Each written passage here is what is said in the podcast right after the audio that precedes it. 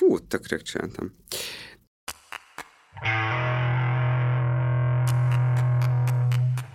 Sziasztok! Ez itt a Város Másik Oldalán podcast legújabb adása. A mai adásban köztéri művészetről, köztéri művészet körüli vitákról, egy darab botrányról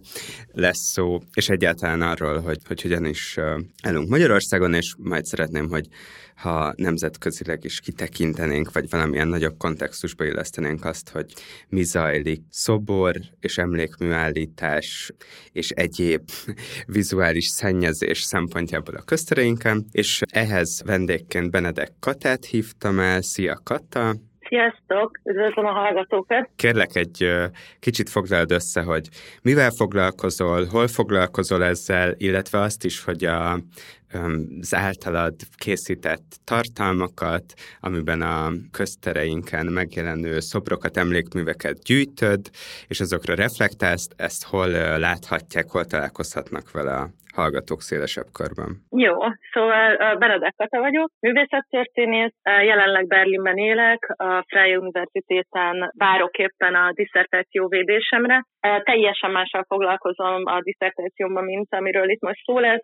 Mivel egyébként? Azzal foglalkozom, hogy hogyan tudjuk interpretálni pragmatikus alapon a queer reprezentációt a vizuális művészetekben, az államszocializmusban, Kelet-Európában. Tulajdonképpen azzal foglalkozom, hogy van egy ilyen elképzelés arról, hogy itt állami cenzúra folyt a queer tartalmak ellen, és én abból indulok ki, hogy erre semmilyen evidence nincsen, tehát hogy alapvetően egy fals premisszából indulunk ki. És ez az, csak ahogy... magyar példákon, vagy pedig az egész keleti blogban vizsgálsz? Um, a teoretikus framework az alapvetően uh, az egész blokkal foglalkozik, esettanulmányom ebben az Álkazovszkinak a művészete és az ő művészetének a többszintű újrainterpretálása egy ilyen antipszichologizáló vonalat viszek, amiben művészi kommunikációra és a művészetre tulajdonképpen pragmatikus alapokon próbálok reflektálni, és nem elképzelt narratívákat bontok tovább. A célja ennek az egésznek az nem csak egy Elkazovki, hanem egy magyar és egy kelet-európai új teoretikus és metodológiai hozzáállásoknak a kifejtése, amit aztán remélhetőleg más országokban és a régióban lehet majd használni. És a köztéri művészethez, meg akkor egyáltalán beszéljünk az általán nagyon kedvelt, minek hívjuk ezt Instagram oldal, mikroblog? Mi Én a... nanoblognak hívom, mert hogy egyedül csinálom egy, egy olyan felületen, ami ráadásul ugye Magyarországon nem is az első számú közösségi média, ugye az alapvetően a Facebook, én ezt Instagramon csinálom. Igen, um, ugye ez a Trash of alap... Köztér című Igen, ez a Trash of Köztér nevű Instagram oldal, amit most két és fél évet csinálok körülbelül, ami, ahogy már te is említetted meg, amiért itt vagyok, ez alapvetően a magyarországi rendszerváltás utáni köztéri, köztéri művészetnek a elfajzásával foglalkozik, kifejezetten az elmúlt 13 évre koncentrálok, de nyilvánvalóan vannak példák, amiket felhozok, ami ez előttről van, de alapvetően rendszerváltás után. Ez alapvetően úgy indult el, hogy volt egy Open Call, egy, egy nemzetközi konferenciára, ahol én tematizáltam a Fideszner emlékéveit, és az ezen keresztül felállított több száz, több ezer szobrot, emlékművet, emlékpontot, büszkeségpontot, ugye, ahogy éppen hívják ezeket emlékévenként, és nyilván aztán ezután ez elkezdett tovább nőni, mert ahogy elkezdtem megnézni ezeket a rosszabbnál rosszabb szobrokat, nyilván nagyon sokat használtam a köztérkép.hu-t, amit mindenkinek tudok ajánlani, egy nagyon fantasztikus felület, ahol a magyar köztéri szobrászat, köztéri művészetnek a példáiból azt hiszem kb. 42 ezer külön bejegyzés van, fényképekkel, leírással, fantasztikus munkát végeznek a, a, a szerkesztők, ez úgy van szerkesztve, mint a Wikipédia, tehát hogy alapvetően bárki emberek, hozzájárulhat. Bárkiből, uh-huh. Bárki hozzájárulhat, tulajdonképpen egy ilyen teljesen formális, professzionális adatbázist építettek föl, ami egyébként, amióta ezzel a témával elkezdtem foglalkozni, rájöttem, hogy ez ilyen csak Magyarországon van. Nyilván próbáltam én is nemzetközi párhuzamokat találni, és gondoltam, hogy más országokban is vannak ilyen típusú adatbázisok, de egyszerűen nem találtam. Szóval ez ilyen egyébként is unikális és uh, zseniális oldal. De ja, szóval hogy tulajdonképpen elkezdtem egyre több uh, ilyen példát felfejteni, az elején egy belső Facebook csoportba posztolgattam másik művészettörténészeknek, és onnan jött valakinek egy ötlet, hogy ebből lehetne csinálni egy Instagramot. Azt hittem, hogy lesz majd, nem tudom, 100-200 követő, így haverok, aztán ebből most ott tartunk, hogy nem a haverok követik leginkább, hanem teljesen vegyes társaság, most 6000 valahány száz követőnél tartunk. Nem gondoltam, hogy egy ennyire marginális vagy specifikus témáról lehet ennyit beszélni, meg hogy az embereket egyébként érdekel, és um, főleg az, az, azban az érdekes, hogy alapvetően kortárs művészetről nehéz nagy közönséget elérni,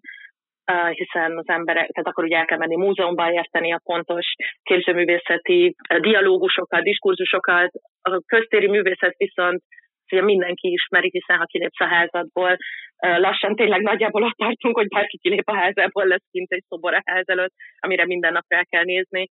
és érdekes az, amikor erre az ember rávilágít, hogy ez nem annyi, hogy valami van, és az jó. A lakásgond világjelenség, pedig egészséges, korszerű lakásban élni alapvető emberi igény abból a megszokott megközelítésből, kocka, egyenes, nem legyen benne valami szerelem, valami szellem, valami, valami invenció, valami, ami húz.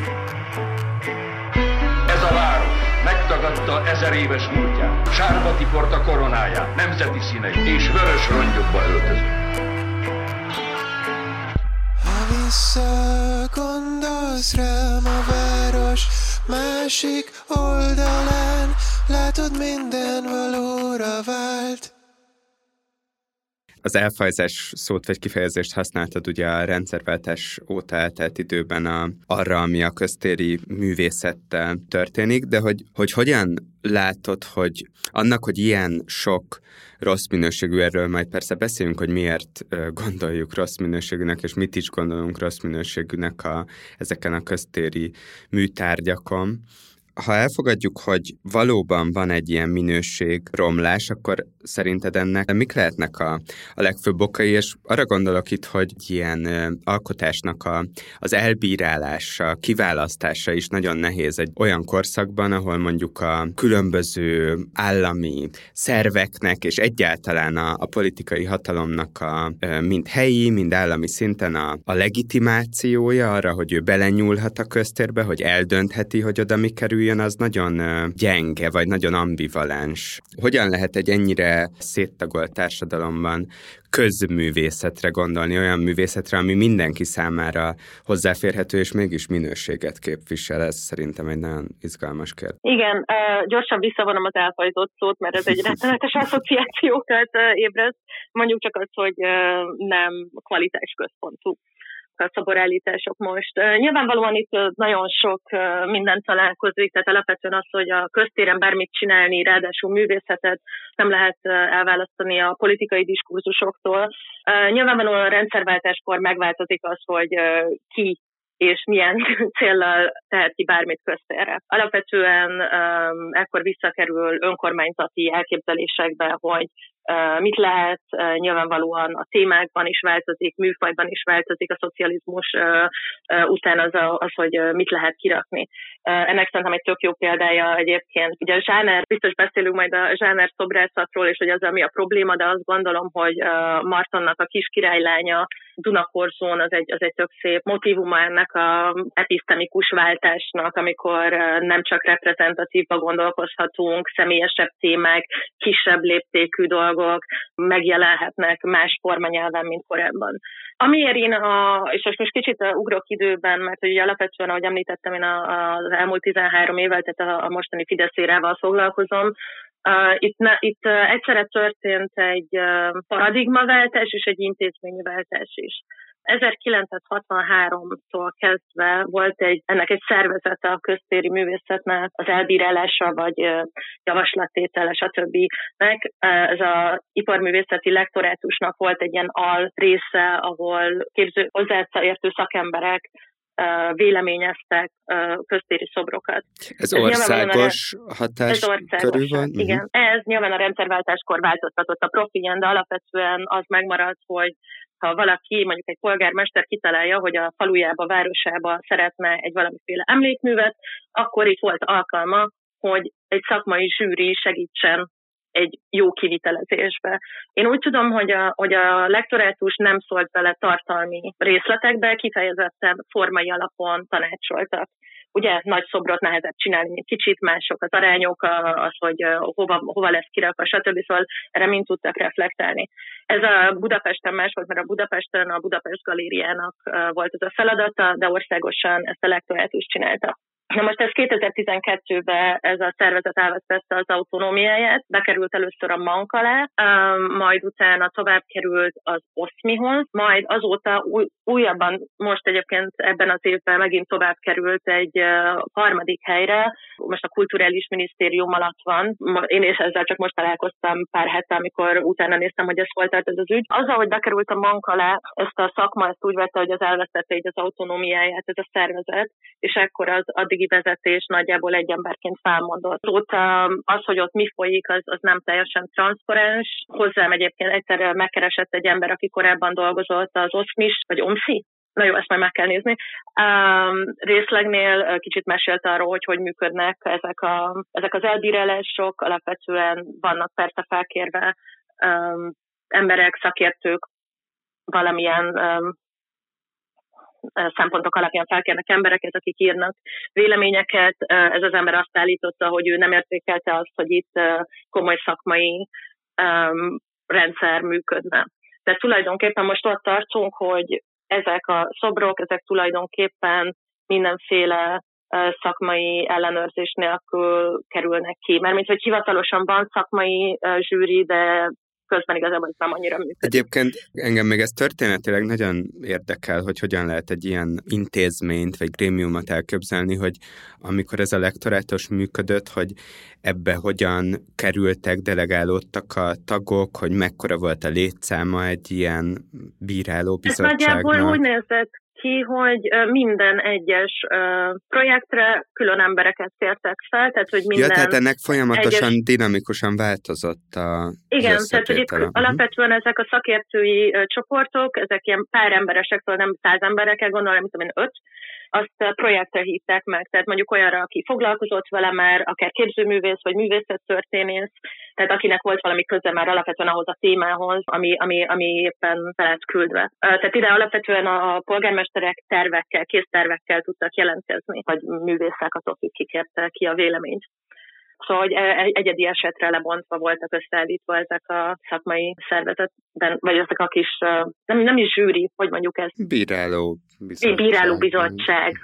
mondjuk És akkor ez tulajdonképpen ennek az ugye folyamatosan változó összetételű szervezetnek a, a elbíráló tevékenysége az lefette a, az egész ország Igen. köztéri művészetét. Igen, és egyébként úgy tudom, hogy ez most is így működik, tehát hogy most is uh, külsősöket kérnek meg, kapnak ezért hiszem napi díjat, ezekért a szakmai véleményekért. Ugye itt az a kérdés, hogy kivezeti ezt a, a magának a bizottságoknak az összeállítását, mennyire van komolyan véve, nyilvánvalóan ez csak akkor lehet erről egyértelmű kijelentéseket tenni, hogyha átnézzük, nem tudom, száz esetet,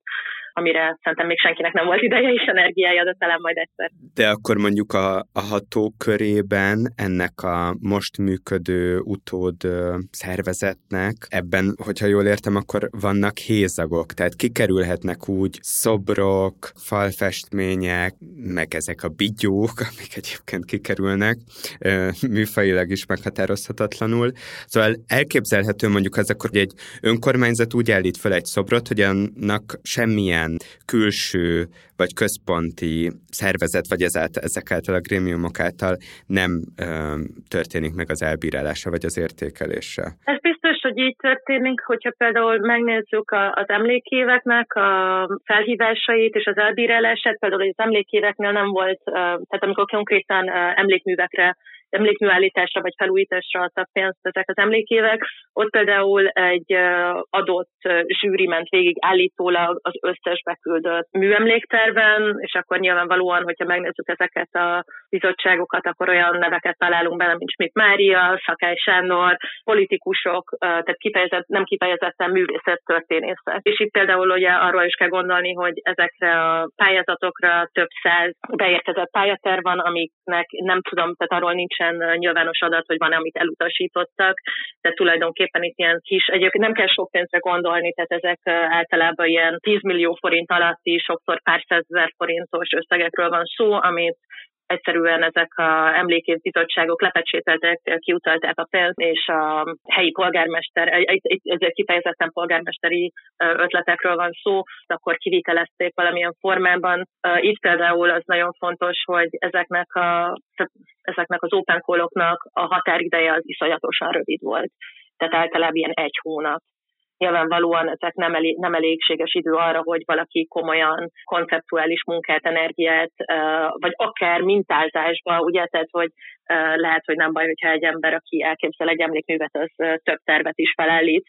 Alapvetően ugye itt ez is egy érdekes része, hogy arról van szó, hogy mondjuk egy polgármester megkér valakit, ez sokszor egyébként az nagyon sokszor feltűnik, hogy egy helyben élő vagy a környéken élő valamikori Kossuth Díjas művész, tehát sok helyen azt látjuk, hogy próbálnak egy bizonyos nívót prezentálni, de közben meg, tehát például az, hogy helyben legyen egy open call, egy ötletelés, arra például ez egyáltalán nem ad időt. Egy ember egy ember felkér, és ezt egy központi bizottság lepecsételi és küldi a pénzt tehát nyilvánvalóan nincsen túl sok idő arra, hogy szakmai, művészi, akár emlékezett politikai koncepciók megvitatásra kerüljenek. Nyilvánvalóan valószínűleg nem is az a céljuk, hogy nagyon sok jó mű legyen kint. 2010 tekinthetünk, vagy tekinthető vízválasztóként, ami után radikálisan romlott a helyzet, vagy pedig valójában a rendszerváltástól kezdve egy fokozatos lejtő volt, ami egyszerűen egy kicsit meredekebb lett most 2010 óta. Hát 2010 az biztos, hogy választóvonal benne, mert hogy előtte nem előzmények mentes. Tehát, hogy a Fidesznek az első regnálása alatt 98 és 2002 között már volt egy nagyszabású politikai igények mentén kitelelt szoborellátási hullám. Ugye ez 2000-ben millenniumkor rengeteg Szent István, Szent Korona Millennium szobor kikerült, ami már akkor is ugye egy fontos, szimbolikus politikai akció volt kormánytól azt szerintem azt tekinthetjük ennek 2010 utáni mintának a genezisének. 2010 után meg azt látjuk, hogy ez hosszú távon és konzekvensen beépült a Fidesz kommunikációjába. Tehát, hogy szerintem ez egy kifejezetten egy vízválasztó vonal. Tehát persze korábban is, tehát nyilván nem elképzelhető az, hogy egy bármilyen politikai oldal által állított köztéri szobor emlékmű az politikamentes, vagy csak a közjót szolgálja. Nyilvánvalóan ez mindig társul egy szimbolikus üzenettel, mit tartunk fontosnak, kinek állítunk szobrot, milyen eseménynek állítunk szobrot. Ami 2010 után változik erősen, az nyilvánvalóan a mennyiség. És hogy ez, itt, itt megint csak hipotézisekről beszélhetünk, mert senki nem végzett ilyen szintű kutatást arról, hogy mit jelenthet ez direkt politikai profitban az, hogy egy 3000 településes országban 2500 szobrot állít, tehát tulajdonképpen majd minden településen megjelent a Fidesz ilyen szoborállításokkal tehát hogy ennek mi lehet a direkt politikai surplusza, az nyilvánvalóan erről lehet gondolkodni, de erről nincsen felmérés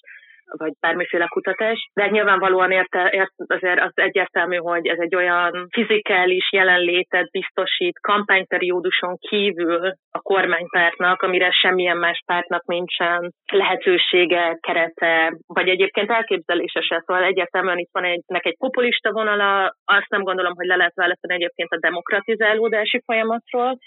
mert az, hogy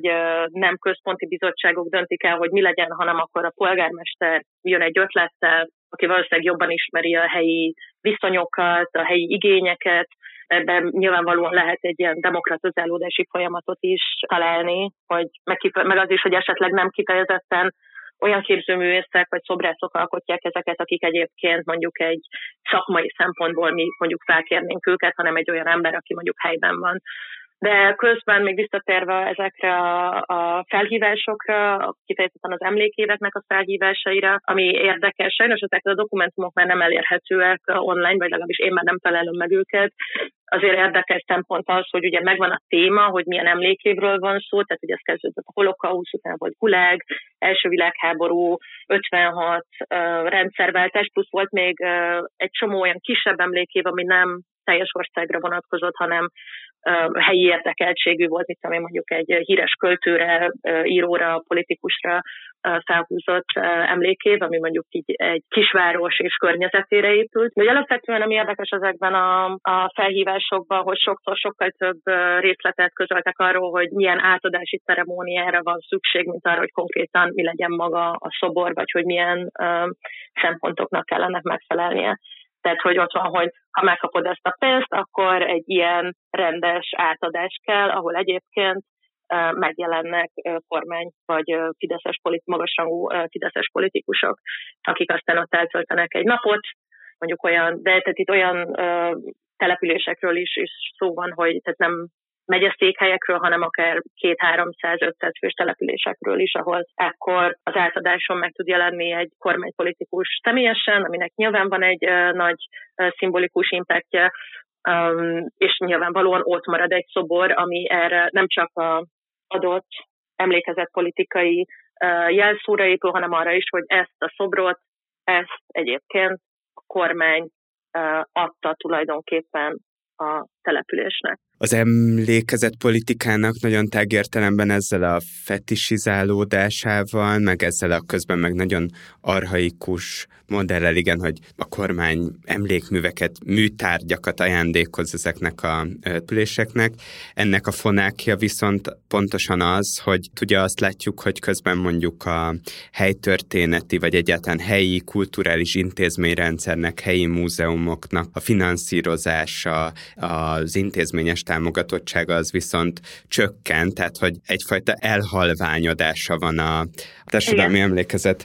intézményes állami gondozásának, és maradnak ezek a sokszor nagyon üres, és valójában az emlékezetet ellaposító, kiüresítő szobrok tárgyak. Igen, hát ennek nyilván van egy olyan szempontja, hogy egy szobrot megépíteni egyszer, meg körülültetni nyolc tuját, meg lerakni két padot, aminek egyébként valószínűleg kis településeken urbanisztikai szempontból igenis van jelentősége, pozitív hatása, de nyilvánvalóan olcsóbb egy ilyet megcsinálni, mint hosszú, hosszú távon fenntartani egy helytörténeti múzeumot, annak a rezsijét, munkatársait rendesen kifizetni, programokat szervezni. Igen, és közben pedig nyilvánvalóan, tehát hogy ezek a műemlékek beépülnek a Fidesznek az emlékezet politikájába, ami alapvetően ugye nem a, és az emlékezetnek az árnyalásáról szól, hanem alapvetően ilyen elég egyszerű jelszavakra és idézetekre leegyszerűsített verzióját éljük most, tehát hogy nyilvánvalóan erre igazából teljesen mindegy, hogy milyen szobor kerül ki, hiszen nem egy komplex emlékezett politikai vagy kulturális reflexiót látunk, hanem ezeknek a jelszavaknak, ilyen egybites jelszavaknak sokszor az egybites szobrait látjuk. Tehát nem gondolom azt, hogy egy helytörténeti kontextusból ne lehetne megközelíteni mondjuk 56-ot vagy az első világháborút, de hát erre nyilvánvalóan idő kell, szakemberek kellenek, zsűri kellene, szakmai konzultáció és közösségi konzultáció. Tehát ugye itt nem csak a, az a probléma, hogy a szakmai konzultáció kimarad belőle, ha nem nincsen egyeztetés a, a helyiekkel sem. Tehát, hogy hát alapvetően kon... nincsen platformadva általában arra, hogy mondjuk az emberek elmondhassák, hogy ez tetszik-e nekik, vagy nem. És ugye, hogy legyen egy ilyen platform, arra is kell egy szakmai közeg, hiszen ez nem csak annyi, hogy mondjuk a polgármester kirak egy Facebook posztot, hogy ez így ez lesz jó-e, hanem... Lehet szavazni, um, igen. Lehet, de már egyébként az is jó, hogyha lehet szavazni, akár uh, Facebookon. De ez nyilvánvalóan mondjuk nem vált ki egy olyan típusú konzultáció, koncepciót, amit mondjuk valaki, aki ehhez ért, az mondjuk szakmai alapon modell, és egyáltalán rámutat azokra a kérdésekre, hogy egyáltalán miről kell itt gondolkozni. Tehát ugye itt mindig van egy ilyen um, bias, hogy ugye alapvetően polgármestert nem azért választunk, hogy az a helyi kulturális dialógust irányítsa, hanem azért, hogy foglalkozzon a, az utakkal, iskolával, az egészségügyel, és emellett a kultúrával is, de ugyanúgy, ahogy mondjuk egy, nem tudom, egy iskolaigazgatót sem jó, hogyha politikai alapon választanak, és nem szakmai alapon, így nyilvánvalóan emlékműveknél sem előnyös az, hogyha hozzá nem értő ember egy szubjektív alapon, ismerősi baráti alapon kiválaszt valakit, aki szerintem majd ezt jól megcsinálja. De nem is erről szól ugye a dolog, hogy ez jó legyen, hanem arról, hogy legyen valami. pont ez, hogy ugye művészetileg ezek nem kifejezetten érdekesek, hogyha létrejön egy ilyen, mondjuk egy közparkban tabló tulajdonképpen, és akkor ott vannak sorba azok a nemzeti traumákra, nemzeti emlékezetre vonatkozó ilyen emlékjelek, az nyilvánvalóan jó a polgármesternek, és jó a helye, tehát az, hogy részesülnek valahogyan ilyen szimbolikus módon a nemzeti összetartozásból. Tehát, hogy nyilván mindig vannak pozitív részei ennek. Ami problémás, az nyilvánvalóan mindig visszamegyünk ehhez, hogy hogyan értelmeződik maga a, az emlékezet, illetve hogy milyen tárgyak kerülnek oda.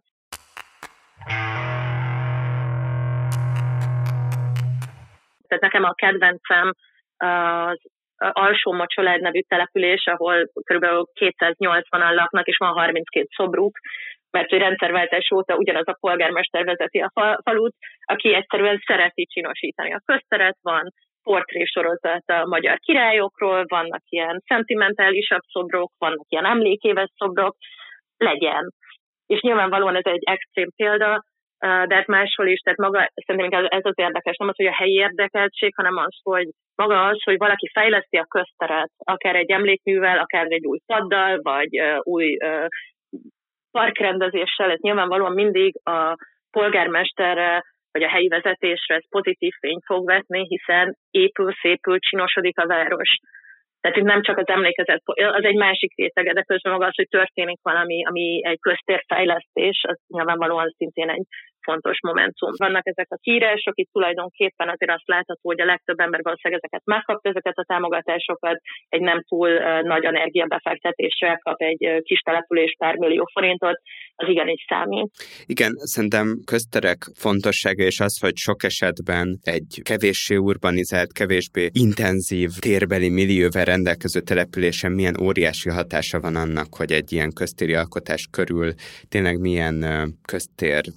megújítási munkát végeznek el, azt nagyon fontos kiemelni, és ez, ez mennyire fontos lehet a helyi lakosságnak, és ez, ez azért sok szempontból más is, mint mondjuk egy, egy nagyobb, rétegzettebb, intenzívebb település esetében. Az az érzésem sokszor ezeket az alkotásokat látva, hogy tulajdonképpen majdnem, hogy mindegy, hogy milyen szobor áll egy-egy ilyen köztér megújításnak a, a középpontjában, vagy a gyújtópontjában. A lényeg tényleg az, hogy fontos a,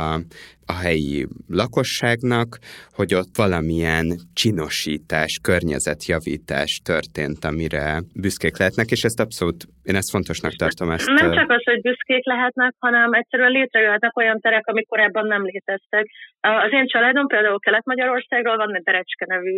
kisvárosból, ahol megtörténtek, például lett országzászló, építettek ezt az, hogy közben történt egy olyan köztérrendezés, amitől létrejött egy 28 éven keresztül nem használt térből lett egy használt tér, ami egy kifejezetten jól működő közösségi térje vált, köztér közösségi térje. Nem, nem lehet alábecsülni, mert én is nyilván gyerekkorom óta járok oda, voltak falunapok, de nem mindegy, hogy haza falunapra van építve egyébként egy olyan parkrészlet, amiben van egy színpad, és van kialakítva egy ilyen kis amfiteátrum, és az emberek le tudnak ülni, és egy élményük van, mint az, amikor mondjuk ez a főpark és a nagy templom közötti utcában volt összesűrítve. Um, és akkor nyilvánvalóan ez egyébként sokkal tovább fejleszti azt, hogy egyetem mire van lehetőség, és most egyébként tele van kulturális programokkal e, e, ez a település. Emellett lett országzászló, meg van 2000-ből egy félig széttört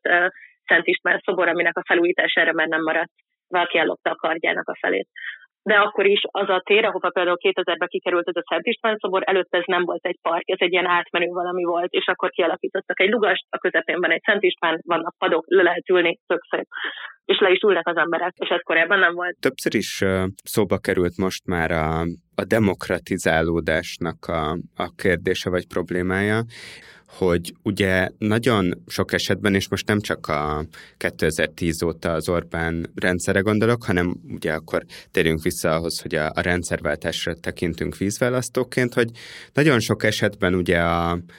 mondjuk általunk gicsesnek tartott műtárgyak, zsánerszobrok, falfestések esetében ugye felmerül az a dilemma, hogy hogyan képzeljük el azt a demokratikus kultúrát, amiben megjelenhet a társadalomnak a hangja azzal kapcsolatban, vagy ahol problematizálható az, hogy mit tartunk szépnek egy ilyen tárgyban, hogy ezt a nagyon elavult kifejezést használjam, hogy hogyan képződik meg az a konszenzus, ami alapján valami fajta közös nevezőre jutunk abban, hogy mi méltó, szép egy ilyen műtárgy esetében, mert hogy nagyon sok esetben ugye itt az a, most nagyon leegyszerűsítve, de az a narratíva jelent meg ezzel az egész folyamattal kapcsolatban a rendszerváltozás óta, hogy hát persze előtte egy diktatórikusan működő rendszerben, ami mondjuk a megint csak sarkítva, de a valami fajta modernizmus tekintet a saját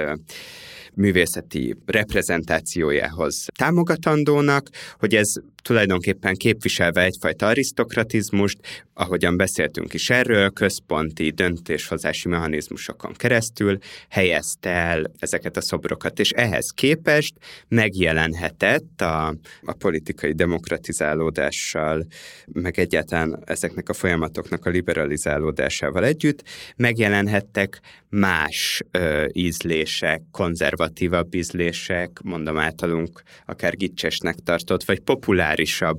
ambíciók, aspirációk, ízlések is megjelenhettek a köztéren. Szóval, hogy ez a dilemma érdekel ebben, hogy, hogy ebben látsz-e konfliktust, hogyan lehet ezeket a látszólagos vagy valós ellentmondásokat egyben tartani, vagy mit gondolsz erről? Tehát maga az, hogy, hogy, van, hogy van helye egy populárisabb vonalnak a köztéren, azt szerintem teljesen valid, és korábban is volt, tehát hogy az államszocializmusban is volt, a rendszerváltás után is volt, nyilván gondolhatunk itt a, most kifejezetten az ilyen lakótelepi művészet jut eszembe, ahol a őzikék, olvasónő, napozónő, ugye sokszor mesztelenül, a strandos művészet, tehát nyilvánvalóan itt van, vannak felületek, ahol ez, ez, ez teljesen legitim. Tehát a, a mostani ilyen zsánerszobor mániából is szerintem van olyan, ami teljesen legitim,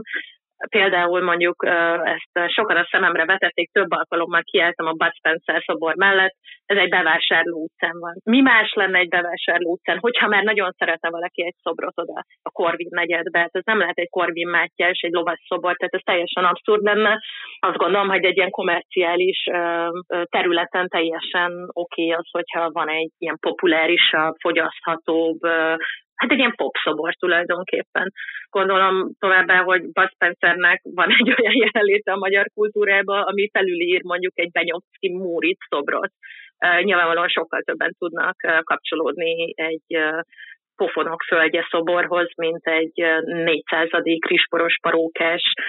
büszthöz, akiről igazából azt se tudjuk már, hogy kicsoda.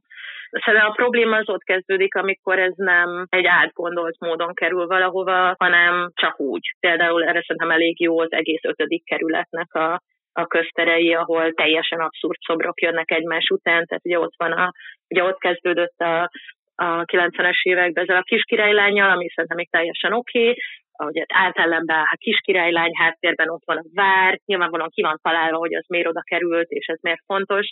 de hát azóta ugye oda került még 15 másik ilyen szobor, aminek viszont abszolút, tehát hogy bárhol lehetnének. Tehát van ott ugye a bazilikánál van az a, a kövér ilyen hortista rendőr, akkor a rikkancs,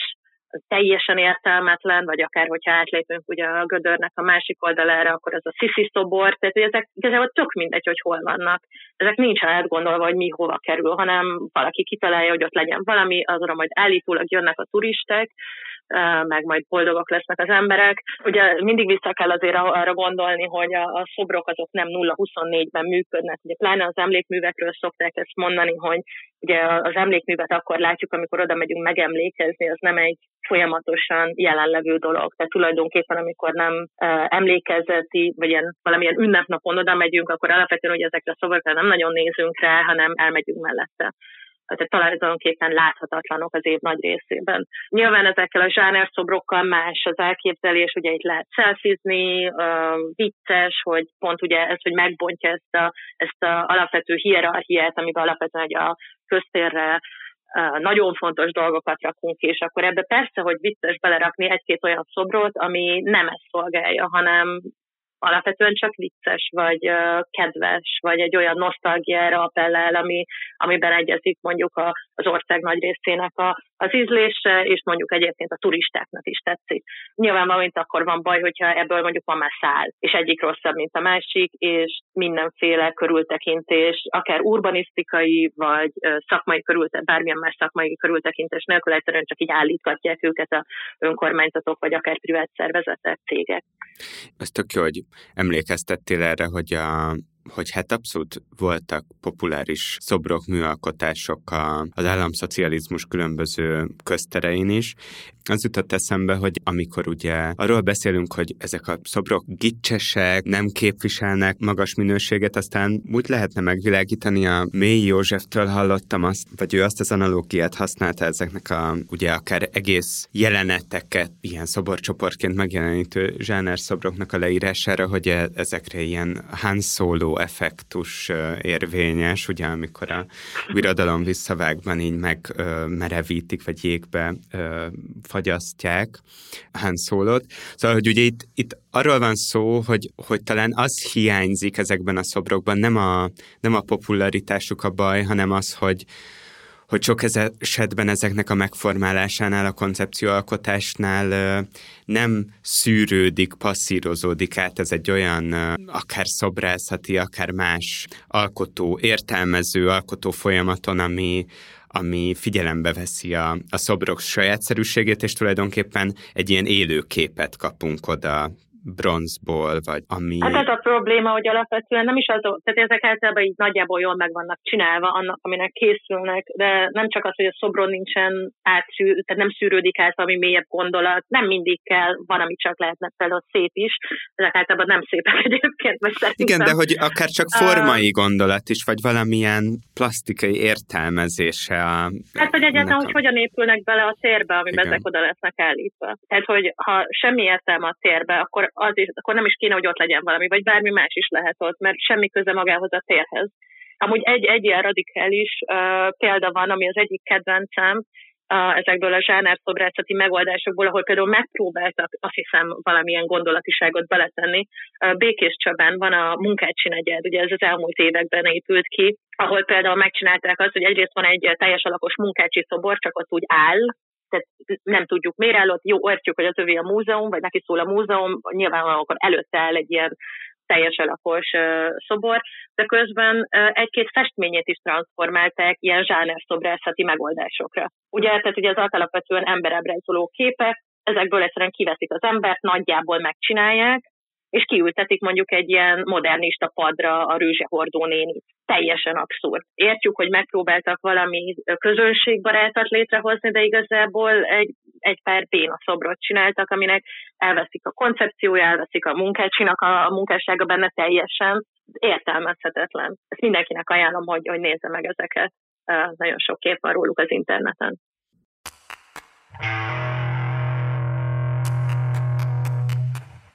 Sok esetben az érezhető, hogy itt valójában ugye nem arról van szó, hogy ahogy ezt már te is elmondtad, hogy valamilyen végig gondolt koncepció alapján fontos eseményeket, személyeket valamiképpen meg akarunk örökíteni a köztereinkben, hanem ez a, amit ilyen dobjuk fel szindrómának is nevezhetünk, tehát hogy infantilizálódik a, a köztéri szoborállítás, és, és tulajdonképpen dekorációként használjuk a, a köztér megújításoknál.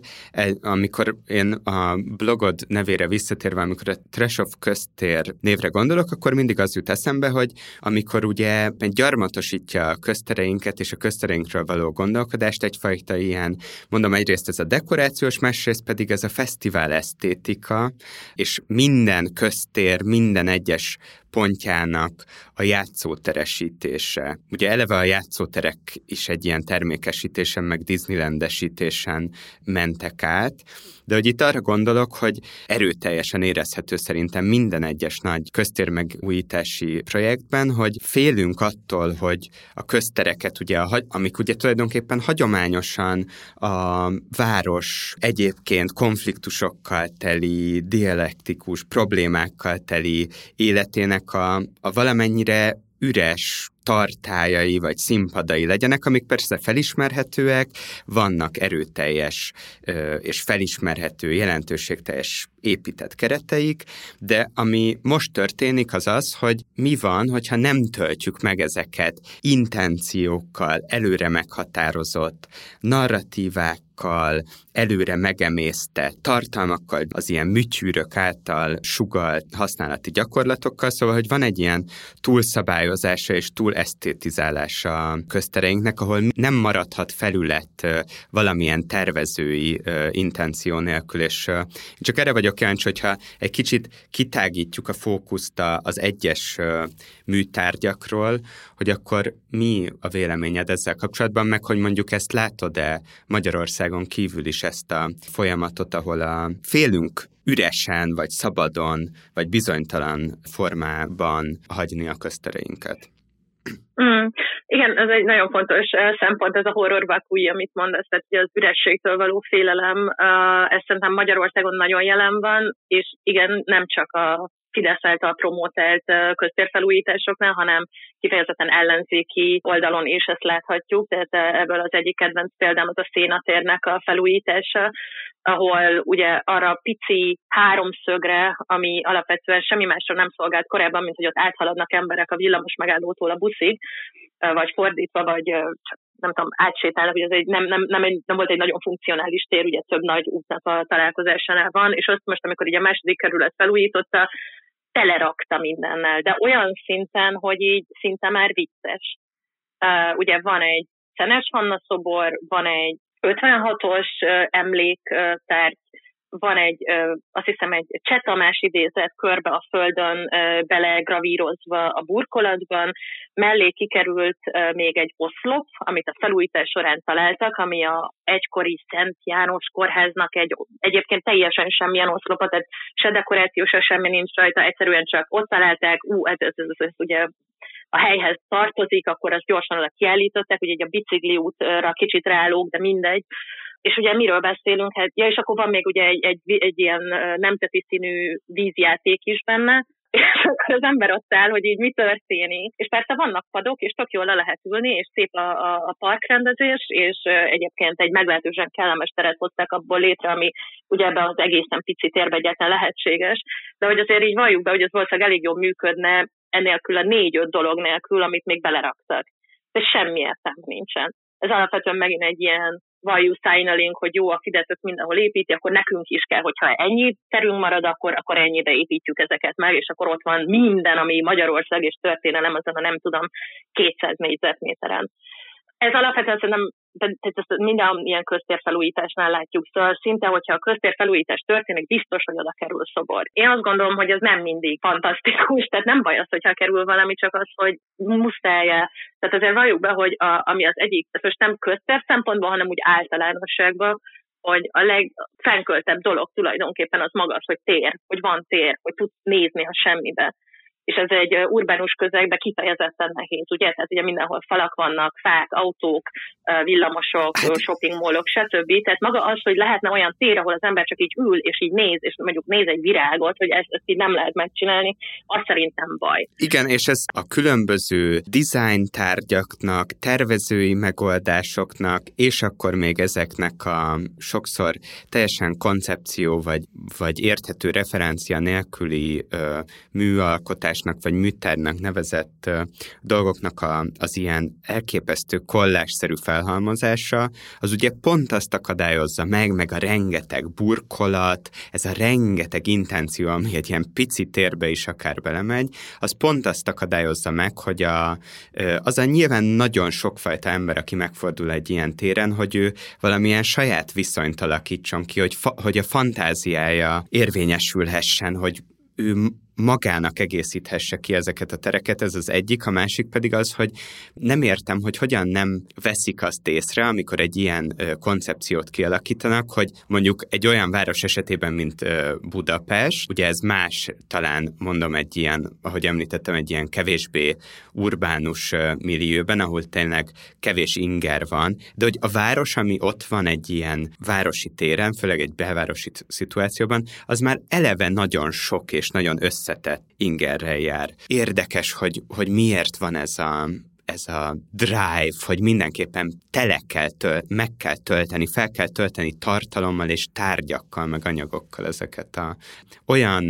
szőnyegbombázás éri az ember érzékeit egy ilyen téren, hogy nem lehet nyugodtan tűnődni, vagy, vagy a semmibe bámulni. Ugye tehát eddig is csak dekorációról, meg politikáról beszéltünk, és hogy ugye, ami egy másik nagyon fontos dolog, hogy a szuverén művészet az teljesen kiveszett a köztérről. Tehát, hogy alapvetően nincsenek képzőművészeti projektek megvalósítva a köztéren. Attól félnek, hogy ezt az emberek esetleg nem értik, nyilvánvalóan építeni mondjuk egy helyspecifikus térkonstrukciót, az valószínűleg megosztóbb, mint kirakni egy újabb Petőfi Sándor szobrot. Tehát, hogy itt alapvetően, és alapvetően nyilván van az egész, hogy hogyan állunk a kortárs képzőművészethez. Egyértelmű, hogy az elmúlt mondjuk tíz évben előtte sem ez volt a magyar kultúrának a központja. De alapvetően irodalom, színház, zene, amire a magyar kultúra épül. A képzőművészet mind soha nem volt annyira um, népszerű, mint, uh, mint, uh, mint ezek a, mint a más műfajok. És alapvetően attól, hogy, hogy a képzőművészetet azt úgy látjuk, mint ami ilyen elképesztően komplex, nagyon highbrow, érthetetlen, snob dolog. És persze egyébként részben az, de közben nyilván van ennek lehetetől függetlenül urbanisztikai uh, funkciója, hogy ezeket a formákat használjuk. Persze most, most absztraktra gondolok, de nyilvánvalóan bármi más is lehetne, ami mondjuk egy művészeti szempontból közelíti meg a közteret, az emlékezetet, a, a kultúrát alapvetően, és ugye ez, ez, ez nincs. Tehát, hogy erre nem tudom, mikor láttunk utoljára példát, hogy nem kifejezetten emlékezett politikai, vagy ilyen dekorációs céllal valaki létrehozhatott volna valamit a köztéren állandó jelleggel. Ugye vannak, most elindultak az elmúlt években fesztiválok, ami szerintem egy nagyon előremutató dolog, tehát hogy nem gondolom azt, hogy a 21. században mindig csak az állandóságra törekedhetünk a köztéren. A temporalitásnak is nagyon fontos szerepe van, és pedig a kísérletezésnek mit lehet csinálni a köztére művészként, vagy tehát amikor nem az örökké valóságnak próbálunk valami emléket állítani, hanem mondjuk temporális dolgokra felhívni a figyelmet, akár művészire, társadalmira, stb. Nyilván ebből most az elmúlt években láttunk pár példát. Persze vannak ugye fesztiválok, ahol mondjuk a művészetek völgyénél azt hiszem ott van évente köztéri művészeti része is a programnak. Most a Budapest Na, Szóval, de ugye ebből mondjuk a, ezekből a fesztiválokból, ami a legismertebb, az nyilvánvalóan a 9. kerületnek, a Baranyi és Dömes Szuzi által um, instruált vagy kezdeményezett köztéri művészeti fesztivál, illetve ugye most a Flaster Biennale, ami egy újabb lépés ennek a professzionalizálódásába. Ugye alapvetően a 9. kerületben voltak problémák, nem csak a BLM szobornak a két évvel ezelőtti megrongálására gondolok, hanem alapvetően olyan koncepcionális hibákra, mint például, hogy nem volt kommunikáció, hanem kiraktak cuccokat az utcára, és tessék élvezzétek. Nyilvánvalóan nem árt, hogyha ez valahogy kontextualizálva van. És szerinted ez a hozzáértés hiánya volt, ambíció hiány, egyáltalán ezeknek a próbálkozásoknak a felemássága szerinted a... Hát a... ez nehéz egy kívülről megmondani, mert nyilvánvalóan lehet benne felfedezni szakmai átgondolatlanságokat, de ugyanakkor azt hiszem azért az is benne van, hogy, hogy nincs erre pénz. Tehát, hogy nyilvánvalóan, hogyha mondjuk létre kell hozni egy weblapot, ami mondjuk vannak rendes projektleírások, hogy ezt reklámozzák, hogy egyszerűen ugye az, hogy a kultúra kommunikáció az egy szakma, amit nem annyira van rá pénz keret általában így mostanában. Régebben nem tudom, hogy mennyi volt, de hát most egyértelműen uh, alig van. Tehát, hogy nyilván ez nem úgy működik, hogy valamit kirak az ember az utcára, és akkor ezt az emberek értik. Hogyha mondjuk a vizuális művészetről való tudásunkat uh, hozzáhasonlítjuk mondjuk az irodalomhoz, tehát hogy általános iskola óta hetente mindenkinek van három-négy-öt irodalom órája, csak azért, hogy tudjunk értelmezni irodalmi alkotásokat. Pedig ugye ott is mondhatnánk azt, hogy hát ha ismered a betűket, akkor olvashat. Tessék nyilvánvalóan vizuális oktatás, az például a magyar rendszer, oktatási rendszerben egyáltalán nem fajsúlyos, ezért is, hogyha mondjuk ilyen típusú köztéri kiállításokat, vagy bármiféle vizuális uh, kiállítást összerakunk, akkor arra nem árt, hogyha uh, egy komolyabb koncepció van annak a kommunikálására is. Tehát szerintem például a 9. kerület kapcsán ez a, a köztéri szoborfesztivál, ezt, vagy köztéri művészeti fesztivál szerintem egy előremutató, reméljük, hogy legközelebb a következő évben, hogyha csinálnak megint, remélem, hogy csinálnak, akkor esetleg több lesz a közönség kapcsolaton a fókusz egyszerűen a munka, amit abba bele kell rakni. Hogyha már itt tartunk, akkor nagyon kíváncsi vagyok arra, hogy, hogy mi a véleményed arról, most pont a végére érünk ennek a, ennek a ciklusnak, ahol ugye kaptak lehetőséget, mondjuk azt, hogy a, az ellenzéki univerzum szereplői, politikai szereplői, a hozzájuk tartozó szakemberek, közhivatalnokok, arra ugye, hogy településeket, kerületeket vezessenek, és hogy szerinted mi a, általában a, a közművészethez és a művészethez való viszonyuk tekintetében mi a mérlege ennek a az első négy évnek, amit én azonosítok, és ami, amivel kapcsolatban persze sok esetben tudok megértő is lenni, de hogy azt nagyon erőteljesen látom, hogy ezekre akár a fővárosban is, vidéki tapasztalataim alapján is, hogy nagyon erőteljesen érződik egyrészt az a kockázatkerülés, amiről beszéltem, másrészt pedig nekem nagyon markánsan feltűnik az, hogy hogyan osztozik mindenki kérdés nélkül az ellenzéki városvezetésekben és az ő ilyen kommunikációjukban, közterekkel és kultúrával való kommunikációjában is a, valahogyan a, a városlakóknak az infantilizálását egy ilyen, kicsit ezt magamban ilyen IKEA urbanizmusnak szoktam hívni, vagy ilyen tegeződő köztereknek, hogy ez most nagyon ilyen filiszteri meg konzervatív füstölgésnek hangzik, de hogy gyermekkiesítjük a városlakót. Gondolok nem csak a, a közterek átalakítására, amiről már beszéltünk, meg a, hanem arra, hogy minden tekintet tekintetben a különböző események, meg ilyen kommunikációs felek grafikai megfogalmazásától kezdve, nyelvhasználaton keresztül úgy van szó a köztereinkről, mint hogyha minden játszótér lenne. Ez az ilyen gügyögés a köztereinkkel, meg a városban zajló életünkkel kapcsolatban, ez, ez nekem nagyon feltűnő és, Igen, és zavaró is. egyetértek, infantilizálás a köztérnek és az állampolgárnak is. Tehát amikor én azt mondtam, hogy ugye van egy lehetőség arra mondjuk ezeken az emlékéveken belül, hogy demokratizáljuk azt, hogy ki mit állít, vagy hogy lehet állítani,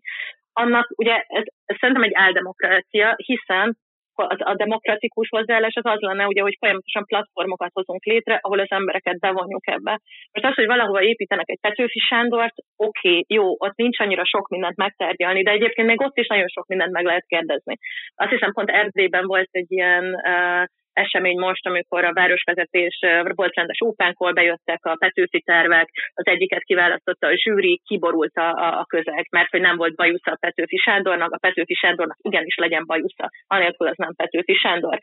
Ezután a, a helyi zsűri az újra gondolta, és végül is azt hiszem, hogy a második helyezettet építik meg végül is, mert hogy lehet, hogy nem a Petőfi Sándoron kell a progressziót kiélni, hanem erre lehet más felületeket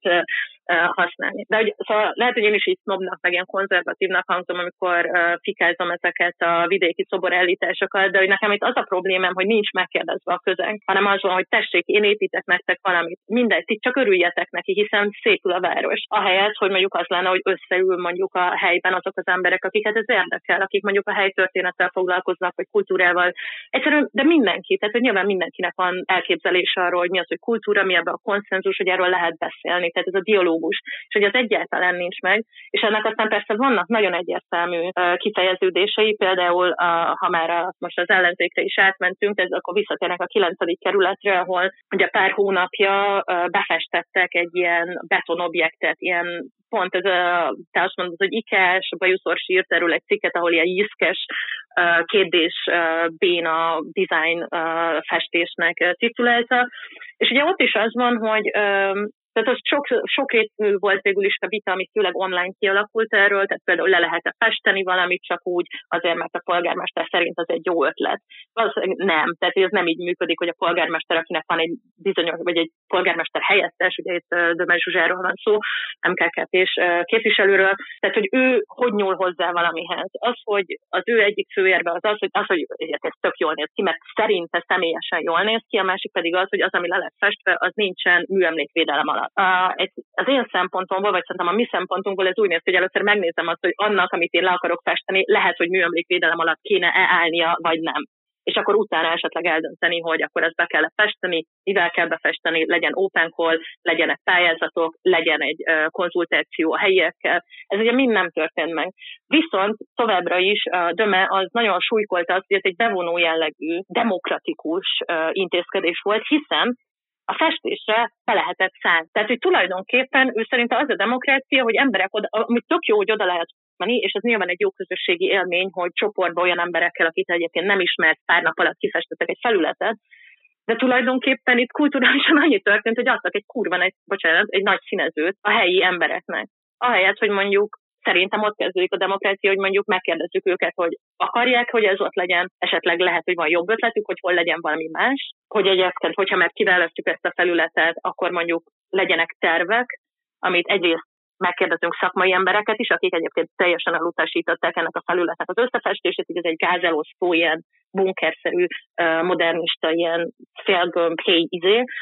illetve megkérdezzük ugye a helyieket, hogy mit szólnak hozzá. És hogy ez mind nem történt meg, hanem annyival van izélve, hogy oda jöhettek festeni. Kaptak egy ecsetet, meg egy doboz festéket. Hát ez nem demokratikus, ez, ez nem is egy infantilizál, ez az óvodásként való kezelése az embereknek, és utána erre még épültek olyan események, mint például, hogy üljenek össze, és döntsék el, hogy hogy hívják a rókát, ugye, amit ráfestették erre. Tehát ez egy mennyire abszurd, hogy így az, az a hozzátétele az embernek, aki ott lakik, hogy nevet adhat egy rondán megfestett rókának a köztére, mert a helyi polgármester és a, a alpolgármester helyett ez egy, ez egy jó ötlet. Volt még ráadásul ilyen follow-up, amikor megpróbálta a helyi vezetés bizonyítani, hogy ez az embereknek nagyon tetszik, és így egy, oda ment egy ember egy kamerával, és így az utca emberét elkapta, és ki, ki sajtolta belőlük, azt három-négyszer kell rákérdezni, hogy de tetszik, de tetszik, és akkor így se úgy megy haza éppen a szatyorral a, a, a panelba, és akkor így mondja, hogy ja, ja, ja, ja, tök jó. de hogy ilyen, tehát igazából még csak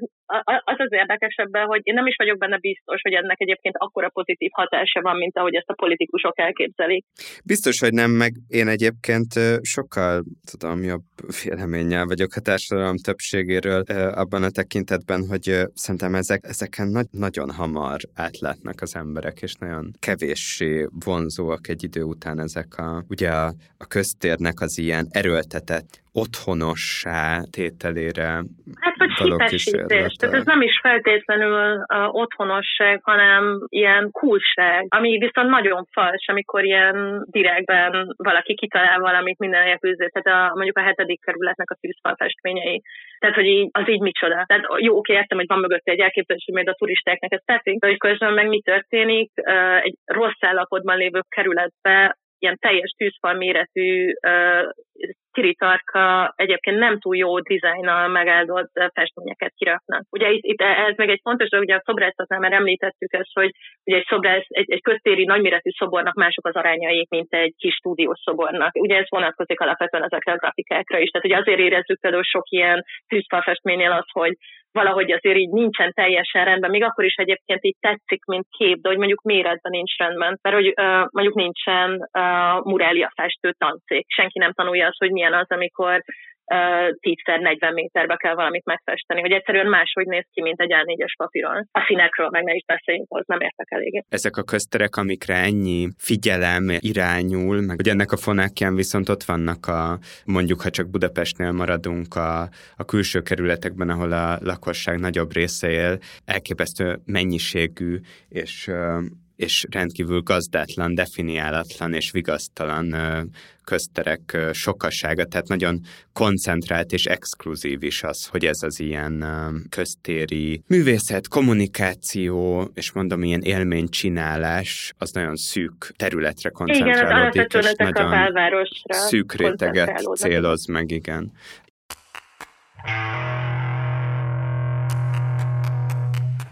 Mindenképpen meg akarlak kérdezni arról, hogy neked most volt egy elég intenzív, és hogyha jól értem, még nem is teljesen lezárult kalandod pont egyébként az egyik ilyen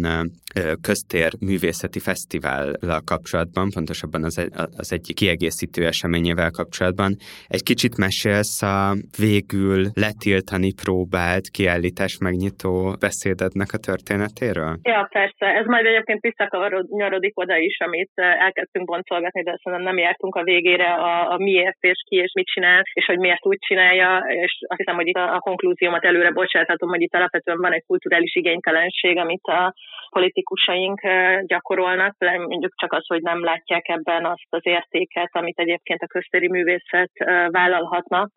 Tehát, hogy alapvetően ugye itt a Flatter Biennale-ról van szó, amit a főváros szponzorálásában a Budapest Galéria rendezett meg. Ez egy Biennale lesz, ugye ez még az első kiadása volt. Itt kifejezetten köztéri, szuverén művészeti megnyilvánulásoknak adtak teret volt egy rendes felhívás, bárki jelentkezhetett, és a beérkező pályaművekből tizet, kilencet vagy tizet választottak ki, ami az elmúlt hónapokban megjelent Budapest különböző terein, tehát ez nem egy kerületre vonatkozott, hanem alapvetően egy helyspecifikus munkák voltak, ahol a művészek kiválasztották, hogy hova szeretnének és mit létrehozni. Um, ez szerintem egy tök jó uh, és előremutató elképzelés. Mielőtt tovább megyünk, szóval szeretném leszögezni, hogy ez egy uh, szerintem egy nagyon-nagyon jó uh, irány, pláne ebbe, hogy a, tehát ez az általános ilyen alkalmazott politikai gicsművészet az, ami uralja az utcákat, tehát hogy ebbe behozni azt, hogy igen, és a szuverén művészet tud hozzátenni a köztérhez, tud hozzátenni a kultúrához, hogy ez érthető, élvezhető élményt ad, ez egy nagyon-nagyon fontos része. Ennek a, a Biennálénak ugye a nagy része az köztéren működött, de volt egy kísérő kiállítása, amit a DEAK 17 galériában szerveztek. Ezt a főváros döntött úgy, hogy nem csak a Budapest galériának adja ezt a, a támogatást, hanem hogy ennek legyen egy kísérő kiállítása, ami egyébként alkalmas arra, hogy például erről, a, magáról a köztérről beszéljen, hogy, hogy kontextualizálja ezt az egész ö, ö, köztéri fesztivált. És ezt a kiállítást, ezt egy, a DL 17 galériától egy független kurátor, Ménesi Luca szervezte, vagy kurálta, a Budapest Galéria főkurátorának és a Cluster Biennale főkurátorának felkérésére, Erős Nikolát, akit egyébként az Off Biennale-ból is ismerhetnek a hallgatók. Tehát tulajdonképpen itt az egy, a, a fő fesztiváltól egy picit függetlenül, de azzal összefüggésben létrejött kiállítás volt és engem megkért Ménesi Luca ennek a kiállításnak a kurátora, hogy tartsam meg az egyik megnyitó beszédet, amit én elvállaltam. Életemben nem tartottam még kiállítást, megnyitott végre ez is eljött, nagyon örültem neki, meg pláne az, hogy ilyen témában, amivel egyébként két és fél éve azt hiszem, hogy egyébként a közönség elérésben elég nagy sikerrel végzek, azt, azt egy ilyen új platformon is lehet tematizálni. Alapvetően a biennálénak és ennek a mellékkiállításnak is a témája az, hogy egyáltalán mi a köztér, mi a problémája a köztérnek, hol van itt a helye a képzőművészetnek ezekben a terekben. Tehát, hogy alapvetően egy ellenpozíciót vállal a, az általános köztéri művészeti programokkal szemben. Um, és akkor én erre írtam egy beszédet, amit aztán betiltottak. És miért tiltották be, meg arra is nagyon kíváncsi vagyok. Ugye, hogyha jól tudom, az történt, hogy te elküldted a, ezt a szöveget, és tulajdonképpen már ott kiderült az, hogy ebb, hát aktívan a, mondd el, hogy, hogy ki volt, az. Most nyilván nem a személyé itt a fontos, hanem a pozíciója vagy a funkciója, hogy ki volt az, aki, aki arra érezte magát kényszerítve, hogy, hogy hát ebből ez egyébként nem túl hosszú szövegből egész hosszú passzusokat húzzon ki, és látszólag elég ártalmatlan szavakat majd megosztjuk halljuk a, a szövegedet a, a műsor alatt? Um, szóval hogy alapvetően itt azt történt, hogy, hogy szeptember 14-én volt ez a megnyitó, és tőlem egy héttel korábban elkérték a szöveget, amire én is ugye meglepődtem, mert általában az ilyen megnyitó szöveget az emberek másfél nappal a megnyitó előtt írják. Én azért álltam neki nagyon korán, mert nem írtam még ilyet, érdekelt, izgatott voltam tőle, egyszerűen csak örültem, hogy ezt így lehet csinálni, és ezt belátom, hogy, és, és akkor ezt így bekérték, és így, mivel hogy nem feltételeztem semmi rosszat, így a, vagy nem volt semmilyen prekoncepcióm, ezért mondom, hogy egyébként véletlenül kész van, ezért el is küldhetem. Annyi, annyit muszáj itt elmondani, hogy mivel én gyűlölöm a kiállítás megnyitó szövegeket hallgatni, mert hogy nem nagyon tudok odafigyelni, és ezek általában hosszúak és monotonak, és uh, egyébként részletgazdagak, csak általában egyszerűbb elolvasni, mint, mint végighallgatni átsorogva egy térbe. Ezért én egy nagyon rövid szöveget írtam, ami összesen egy oldal volt, um, és uh, ezt körülbelül három perc felolvasni. És, uh, mivel hogy nem akartam ilyen nagyon komplex művészettörténeti akadémikus mondatokat írni. Ugye alapvetően a blogomat is erről ismerik az emberek, hogy alapvetően elég szabadszájúan fogalmazok meg egyébként szakmai szempontokat, de ugye Instagramon csinálom, tehát hogy valószínűleg ott nem ilyen székfoglalókra van szükség, hanem abba a nem tudom 500 karakterben, amit oda lehet írni, abba valami kicsit frappánsat, szórakoztató, de uh, alapvetően informatívat írni. És alapvetően nyilvánvalóan a kurátor emiatt a stílus miatt is kért fel, meg a profil miatt. Um, meg is beszéltem vele előre egyébként, hogy milyen típusú szöveget írtam, mondtam, hogy lehet, hogy kicsit ilyen performatív lesz, uh, nem olyan hagyományos, sokoldalas, uh, fekete garbóban kell felolvasni típusú szöveg. És hát igen, tehát ilyen szempontból azt elismerem, hogy egy kicsit rendhagyó szöveget írtam, szerintem kicsit vicces volt, de közben komoly, és nyilvánvalóan a felolvasás módja az elég fontos lett volna. Én mivel nem tudtam részt venni ezen személyesen, ezért egy barátomat, Boronkai Somát kértem meg, hogy olvassa el, aki egyébként dramaturg, tehát hogy én korábban őt csak szerkeszteni kértem meg, hogy nyilván ez a szakmája, hogy milyen az, amikor valami le van írva, és milyen az, amikor ezt fel kell olvasni, hogy ott lehetnek problémák. Ő végül is pont Budapesten volt ebben az időpontban, és akkor mondta, hogy nagyon szívesen felolvassa ezt a szöveget. Um, és mi több olvasópróbát is tartottunk előtte így telefonon, hogy így, hogy jól érti a hangsúlyokat, meg hogy voltak benne ilyen elég szubverzív, meg ilyen vicces kifejezések, és hogy akkor ez úgy legyen pontos. Tehát alapvetően ez igen, performatív volt, vicces, stb. És ugye ezt, amikor bekérték, akkor én ezt el is küldtem, ez egy csütörtök vagy péntek volt, és vasárnap a Deák 17 galériának az igazgató helyettese, Garami Gréte, aki ezért az eseményért felelős volt, ő keresett meg e-mailben, hogy itt nagy bajok vannak, mert hogy ezt a szöveget így, ezt, ezt így nem lehet felolvasni mert hogy túl politikai, és hogy biztos engem nem tájékoztatott a kurátor, stb. Ez nem igaz, a kurátor engem Mirnáról tájékoztatott, ami később kiderült, hogy faktuálisan az igazságot lefedi. Um, és hát akkor ez így vasárnap délután volt, amikor én nagyon gyorsan fel is hívtam a, az igazgató helyettest, hogy mit lehet tenni, mert hogy nem is értem a problémát, és akkor ő vezette ezt elő, hogy a DEL 17 galéria, ez egy fővárosi fenntartású galéria, ahol, ami egyébként egy ifjúság és gyermekgaléria. Ezért, olyan, ezért vannak bizonyos szabályok, amik vonatkoznak rá, ezért az én szövegem az túlságosan politikai. És ezt így nem lehet felolvasni, mert akkor ez a gyermekvédelmi törvényben, az alapító okiratba, az, az SMS-be lefektetettekkel szemben megy, és akkor én ezzel tulajdonképpen um, egy olyan veszélynek teszem ki a galériát, hogy itt um, büntetésre kell számítani a galériának emiatt a szöveg miatt. Uh, és hogy ez teljesen egyértelműen pozícionálja uh, Horváth Gideonnak a munkáját hozta fel, aki az, a, kiállításon egy kiállított művész volt, aki LMBT témákkal foglalkozik, és hogy például az ő munkája, az ugye a gyermekvédelmi törvény miatt ott bizonyos lépéseket kellett tenni, mert hogyha ezt nem teszik meg, akkor ugye a gyermekvédelmi törvény alapján megbüntethetik a galériát, mint hogy ugye 18 éven alattiaknak promotálják a homoszexualitást. Um, és akkor nyilván én nagyon internalizáltam, hogy mert nem értettem pontosan, hogy mi annyira politikus a szövegemben, mert hogyha majd esetleg elolvassák a, a hallgatók, akkor látszik, hogy ebbe tulajdonképpen annyi politikus volt, hogy jelzem, hogy a Fidesz létezik és kormányon van, ami nem nagyon mindig előnyös a képzőművészeti közeg számára, illetve azt, hogy a köztéri művészetnek, ugye amiről eddig is beszéltünk, az a legnagyobb problémája, hogy rátelepszik a politika, és nem tud a, kép, a szuverén képzőművészet érvényesülni. Ezért nagyon jó, hogy most van egy ilyen terület, ahol mégis ez érvényesülhet. Tehát azért alapvetően ezek szakmai szempontok,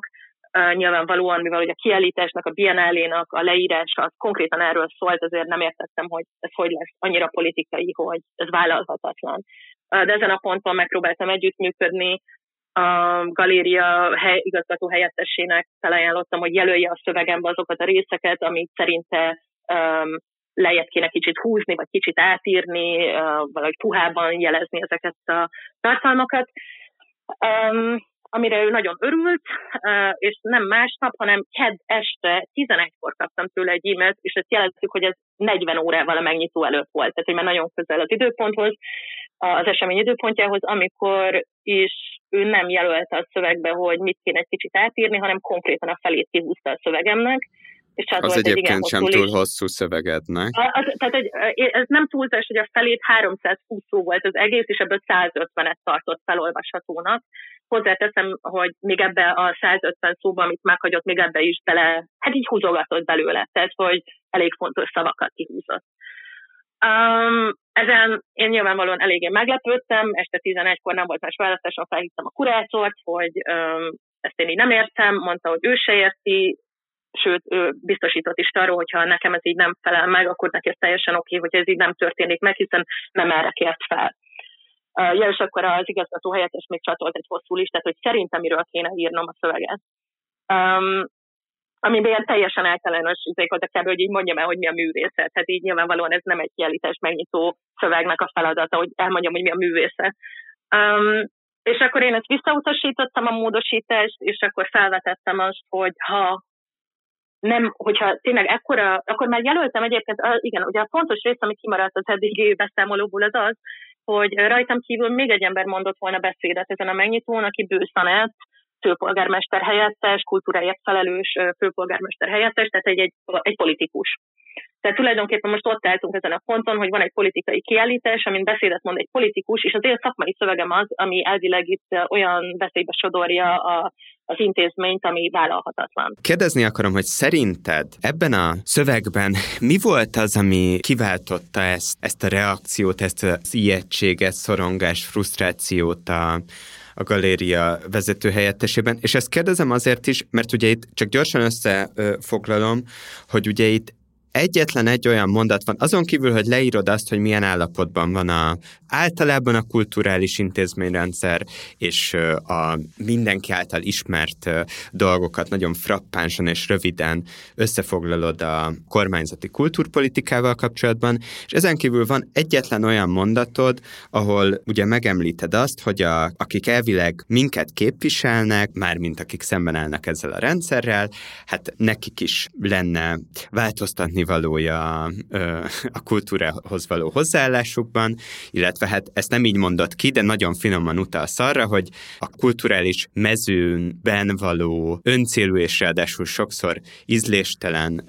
politikai nyerészkedés az mindkét oldalra jellemző, és a, a másik pedig, amit egy az egyben kihúztak, majd mindjárt mondom, hogy miért tartom fontosnak felolvasni,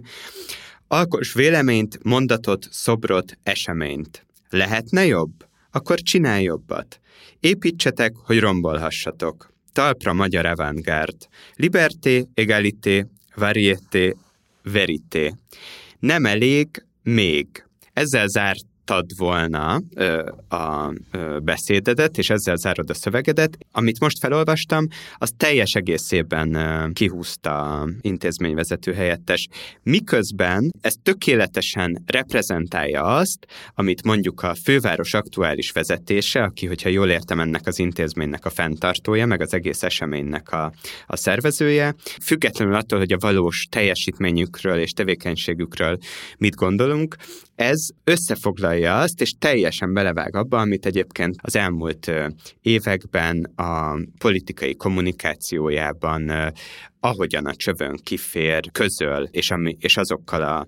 az értékekkel, jelszavakkal, amikkel azonosul. Szóval ezért is érthetetlen nekem, hogy ez a tulajdonképpen két sornyi ellenzék kritika, és ez a lezárás, ez miért válthatta ki ezt a reakciót, hogy itt valami az egyébként minden más ügyünket is nagyon sokszor egy megnyomorító, ilyen furcsán vett szakmaiság és neutralitás elképzelés volt az, aminek a mentén megijedtek attól, hogy itt valami állásfoglalás vagy állítás hangzik el, és tényleg nem csak valami szép definíciót kapunk a művészetről, vagy mi, mi lehetett szerinted itt a, a magva ennek a, ennek a reakciónak, meg ennek az egész történetnek? Hát erről nagyon sok gondolatom van, nyilván semmit nem tudok alátámasztani, hiszen nem tudom, hogy pontosan mi történt ezeknek az embereknek a fejében. Azt gondolom, hogy alapvetően az a politikai millió, ami van most jelenleg Magyarországon, az némi ijedelemre, vagy átgondoltságot, azt nyilván mindig megkíván. Tehát, hogy nem gondolom azt, hogy ez kifejezetten csak öncélú volt, azt gondolom, hogy valószínűleg ez tényleg összefügg ezzel a, az, hogy ez gyermekgaléria, hogy itt uh, alapvetően gyerekprogramokat csinálnak. Uh, ez nem egy gyerekprogram volt, de egyértelműen ez hát a kiállítás. nyilvánvalóan ez a kiállítás nem. A másik rész, ez a pár szó, amit kihúzott az igazgató helyettes a szövegből, ez konkrétan a minden oldali és a poli, pártpolitika független volt. Uh, ugyanis ugye a Fideszről szépen ráeresztem egy fantasztikus nyelvi bravúrral a egész politikára, vagy az egész politikai klientúrának a viselkedésére a szöveget. Nyilvánvalóan, amikor a főváros uh, szponzorál egy ilyen típusú eseményt, ami ez a pont ellen megy, és akkor én ebbe belehozok egy olyat, hogy azért jó, ez tök jó, hogy most van ez a, a program, de ami nyilvánvalóan itt is vannak olyan politikai konnotációk, hiszen nyilván miért uh, jut pont most eszébe a fővárosnak, hogy egy ilyen típusú um, fesztivál szponzoráljon és helyet adjon neki. Tehát nyilvánvalóan ez egy, ez egy hatalmas szimbolikus lépés is, tehát ez, ez nem lehet politikamentesen, pártpolitikamentesen figyelni ugye magát ezt az eseményt, az egész biennálét, vagy konkrétan ezt a kiállítást. Nyilvánvalóan nem véletlen, hogy bőszanát politikusként oda jön megnyitni egy szakmai eseményt, hiszen prezentálni akarja, hogy igen, ezt mit csináltuk, és ez ezért jó, mert ez, ez, ez nyilván egy ilyen, lehetne az én szempontomból egy ilyen hipokrízis, hogy én egy ilyet bevállalok, hogy pont amit kritizálok, egy ilyenben részt veszek, de közben ez van, a magyar kulturális széna soha nem volt autonóm az államtól, nem tud autonóm lenni ezek a keretek, amivel dolgozunk. Az, hogy ezt a két szót kihúzta, az nem egyértelműen plusz azt az egy mondatot, ami ráereszti az átlag politikára ezt a gondolatmenetet, ezt is kihúzta, Nyilvánvalóan nekik ez nem tetszett, hogy egy ilyen eseményen én még mindig az ellenzéknek a, a kommunikációját, meg a működését tulajdonképpen két mondat erejéig kritizálom. Azt gondolom, hogy ha ezt benne hagyták volna, ez sokkal jobb lett volna számukra is, mert például erősíti azt a pozíciót, amit felvállalnak. Hát igen, teljesen egy egyértelmű. stb. Szóval hogy szerintem ez, ez nem volt egy, tehát ez nekem nem a főváros ellen szólt, hanem egyszerűen egy átlag viselkedésre, ami ilyen habitusra, ami most jelen van Magyarországon, erre egyszerűen vonatkozik. Az, hogy a végét miért húzta ki, azt, azt azon még jobban csodálkoztam, mert tulajdonképpen én az egész szövegnek az első sor, amit megírtam, az ugye a francia forradalomnak a demokratikus jelszavaira épült, ez a liberté, egalité, ugye én a fraternitét kihagytam belőle, hiszen alapvetően egy kultúrkampan vagyunk, a testvériesség az nem biztos, hogy most egy jó lenne, ha lenne, de azért szerintem dolgozni kell, és azért kicseréltem a varietére, ugye, mint sokszínűségre, és verité, mint igazság, és nyilvánvalóan ez egy ilyen vicces átfogalmazása ennek a, ennek a jelszónak. Az, hogy ezt kihúzták belőle, ami alapvetően demokratikus alapjelszavak, az nyilvánvalóan iszonyatosan vicces, meg abszurd, teljesen groteszk, az, hogy az előző két sort kihúzták, lehet, hogy olvasva esetleg az, hogy építsetek, hogy rombolhassatok, ez lehet, hogy túlságosan radikálisnak tűnik, de nyilvánvalóan, ha valaki jártas a képzőművészet történetébe, akkor ez pontosan tudja, hogy ez egy Kassák Lajos parafrázis, ami ugye eredetiben úgy hangzik, hogy romboljatok, hogy építhessetek. Tehát ugye én ez direkt megfordítom arra, hogy igazából a mi feladatunk szerintem, ugye a szöveg nagy része alapvetően a szakmának szólt, hogy szerintem mi lenne előre mutató a képzőművészeti mező aktorainak progressziójában az az, hogy tudatosan építkezünk, nem reagálgatunk, hanem azt építjük, amit szerintünk fontos, és nyilvánvalóan, hogy ezt konzekvensen csinálja az ember, akkor ez egyértelműen az ellen, tehát a, innentől ellenzéknek egyébként ugye a kormánypártnak, vagy a jobboldali konzervatív elképzeléseknek, amit nem gondolom, hogy ez teljesen egy ellentmond egymásnak ez a kettő, vagy alapvetően ugye ezzel tudjuk rombolni azzal, hogyha mi építünk. Tehát ugye ez nem egy agresszió, hanem az, hogy így, ha mi konzekvens teljesen csináljuk azt, ami szerintünk fontos, akkor ez nyilvánvalóan egy ponton eredményt fog elérni, um, láthatóságot, közönség engagementet, és egyszerűen az, hogy az emberek felismerjék, hogy a képzőművészet igenis tud fontos um, megjegyzéseket tenni a kultúra, politika, közéletnek a margójára. És ugye ott volt még ez a másik mondat, a Talpra Magyar Avantgárd, ami ugye szintén egy idézet, egy Tóth idézet a 70-es évekből, ami nyilvánvalóan ebben a kontextusban szintén egy humorforrás, tehát ez az utolsó négy sor, ez nyilván benne van az, hogy szerintem ezt kéne csinálnunk, nyilvánvalóan éppen egy állami intézményen, egy szorongatott helyzetben, nyilvánvaló kulturális forradalomra úgymond nem sok terünk van, de attól függetlenül szerintem fontos, hogy kicsit előre nézve pozitív, konstruktív gondolatokat is megfogalmazzuk, és nem mindig csak arról beszéljünk, hogy miért nem lehet dolgokat csinálni. Szóval szerintem ilyen szempontból én megpróbáltam egy ilyen kicsit performatívan, kicsit viccesen, de alapvetően egy nagyon komolyan gondolt üzenetet átvinni, ami erről a valamilyen szinten erről a pozitív hozzáállásról próbált valamit elmondani. Az, hogy ezt miért húzták ki, azt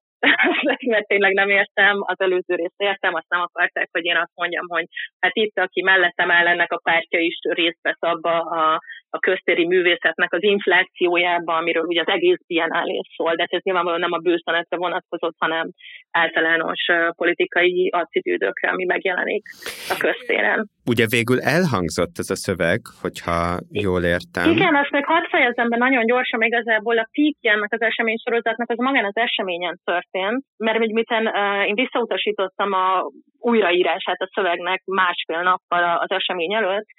én ajánlottam fel az igazgató helyettesnek, hogyha ennyire problémás a szövegnek a beltéri elhangzása, akkor egyszerűen vigyük ki az utcára, úgyis köztérről van szó, egyébként még talán illik is kicsit, és akkor ezt el lehet mondani a galérián kívül, mint a program része, de akkor legyen a galérián kívül, és akkor nem lehet a galériát emiatt bántani, hogy ott milyen beszédek mondanak el, hangzanak el. Ugyanakkor azt is jeleztem azon a ponton, ugyanabban az e hogy nem értem, hogy még mindig nem értem, hogy mi a probléma a szövegemben. Um, és uh, ezt a galéria igazgató helyettese elfogadta, és nagyon örült neki, uh, és biztosított arról, hogy ő ezt majd felkonferálja, azt nem fogja elmagyarázni, hogy az miért történik, aki érti, érti, mondom, hogy jó, oké. Okay. Um, és akkor, amikor Soma, a Boronkai Soma, aki a szöveget felolvasta, az odaérkezett a helyszínre egy órával az esemény előtt,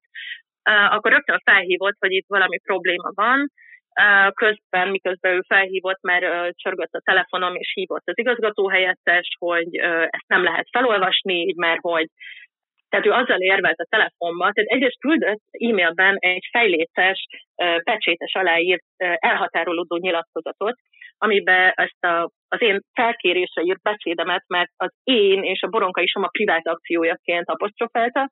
és odaírta, hogy ehhez a galériának az égvilágon semmi köze nincsen, és akkor telefonon hozzátette az, hogy azért nem lehet ez, vagy hogy neki az a problémája, hogy itt három különböző helyről kellett volna ehhez engedélyt kérni. Amit nyilvánvalóan, hogyha az ember már aktivizmusban bármennyit is részt vett Magyarországon, akkor pontosan tudja, hogy hülyesség. Csak nyilván, amikor ilyen 45 perccel az esemény előtt vagyunk, akkor így nekem én se kapcsoltam elég gyorsan, hogy itt mi történik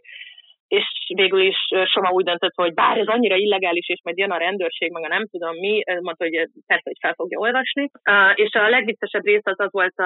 az eseménynek, hogy 5 órakor, amikor kezdődött a, a megnyitó, akkor konkrétan Garami Gréta igazgatóhelyettes és Bőszanet főpolgármester helyettes bezárkóztak a, a, a galériának az irodájába. Tehát konkrétan nem voltak jelen az esemény kezdetekor. És akkor a Soma ott állt a térbe, végül is egy 20 perc után mondta a közönségnek, hogy jó, akkor így menjünk ki, felolvasta a szöveget, majd utána neki kellett szólnia, hogy Egyébként van még az eseménynek további része, és különben az emberek már elmentek volna borozni, meg cigizni, meg beszélgetni.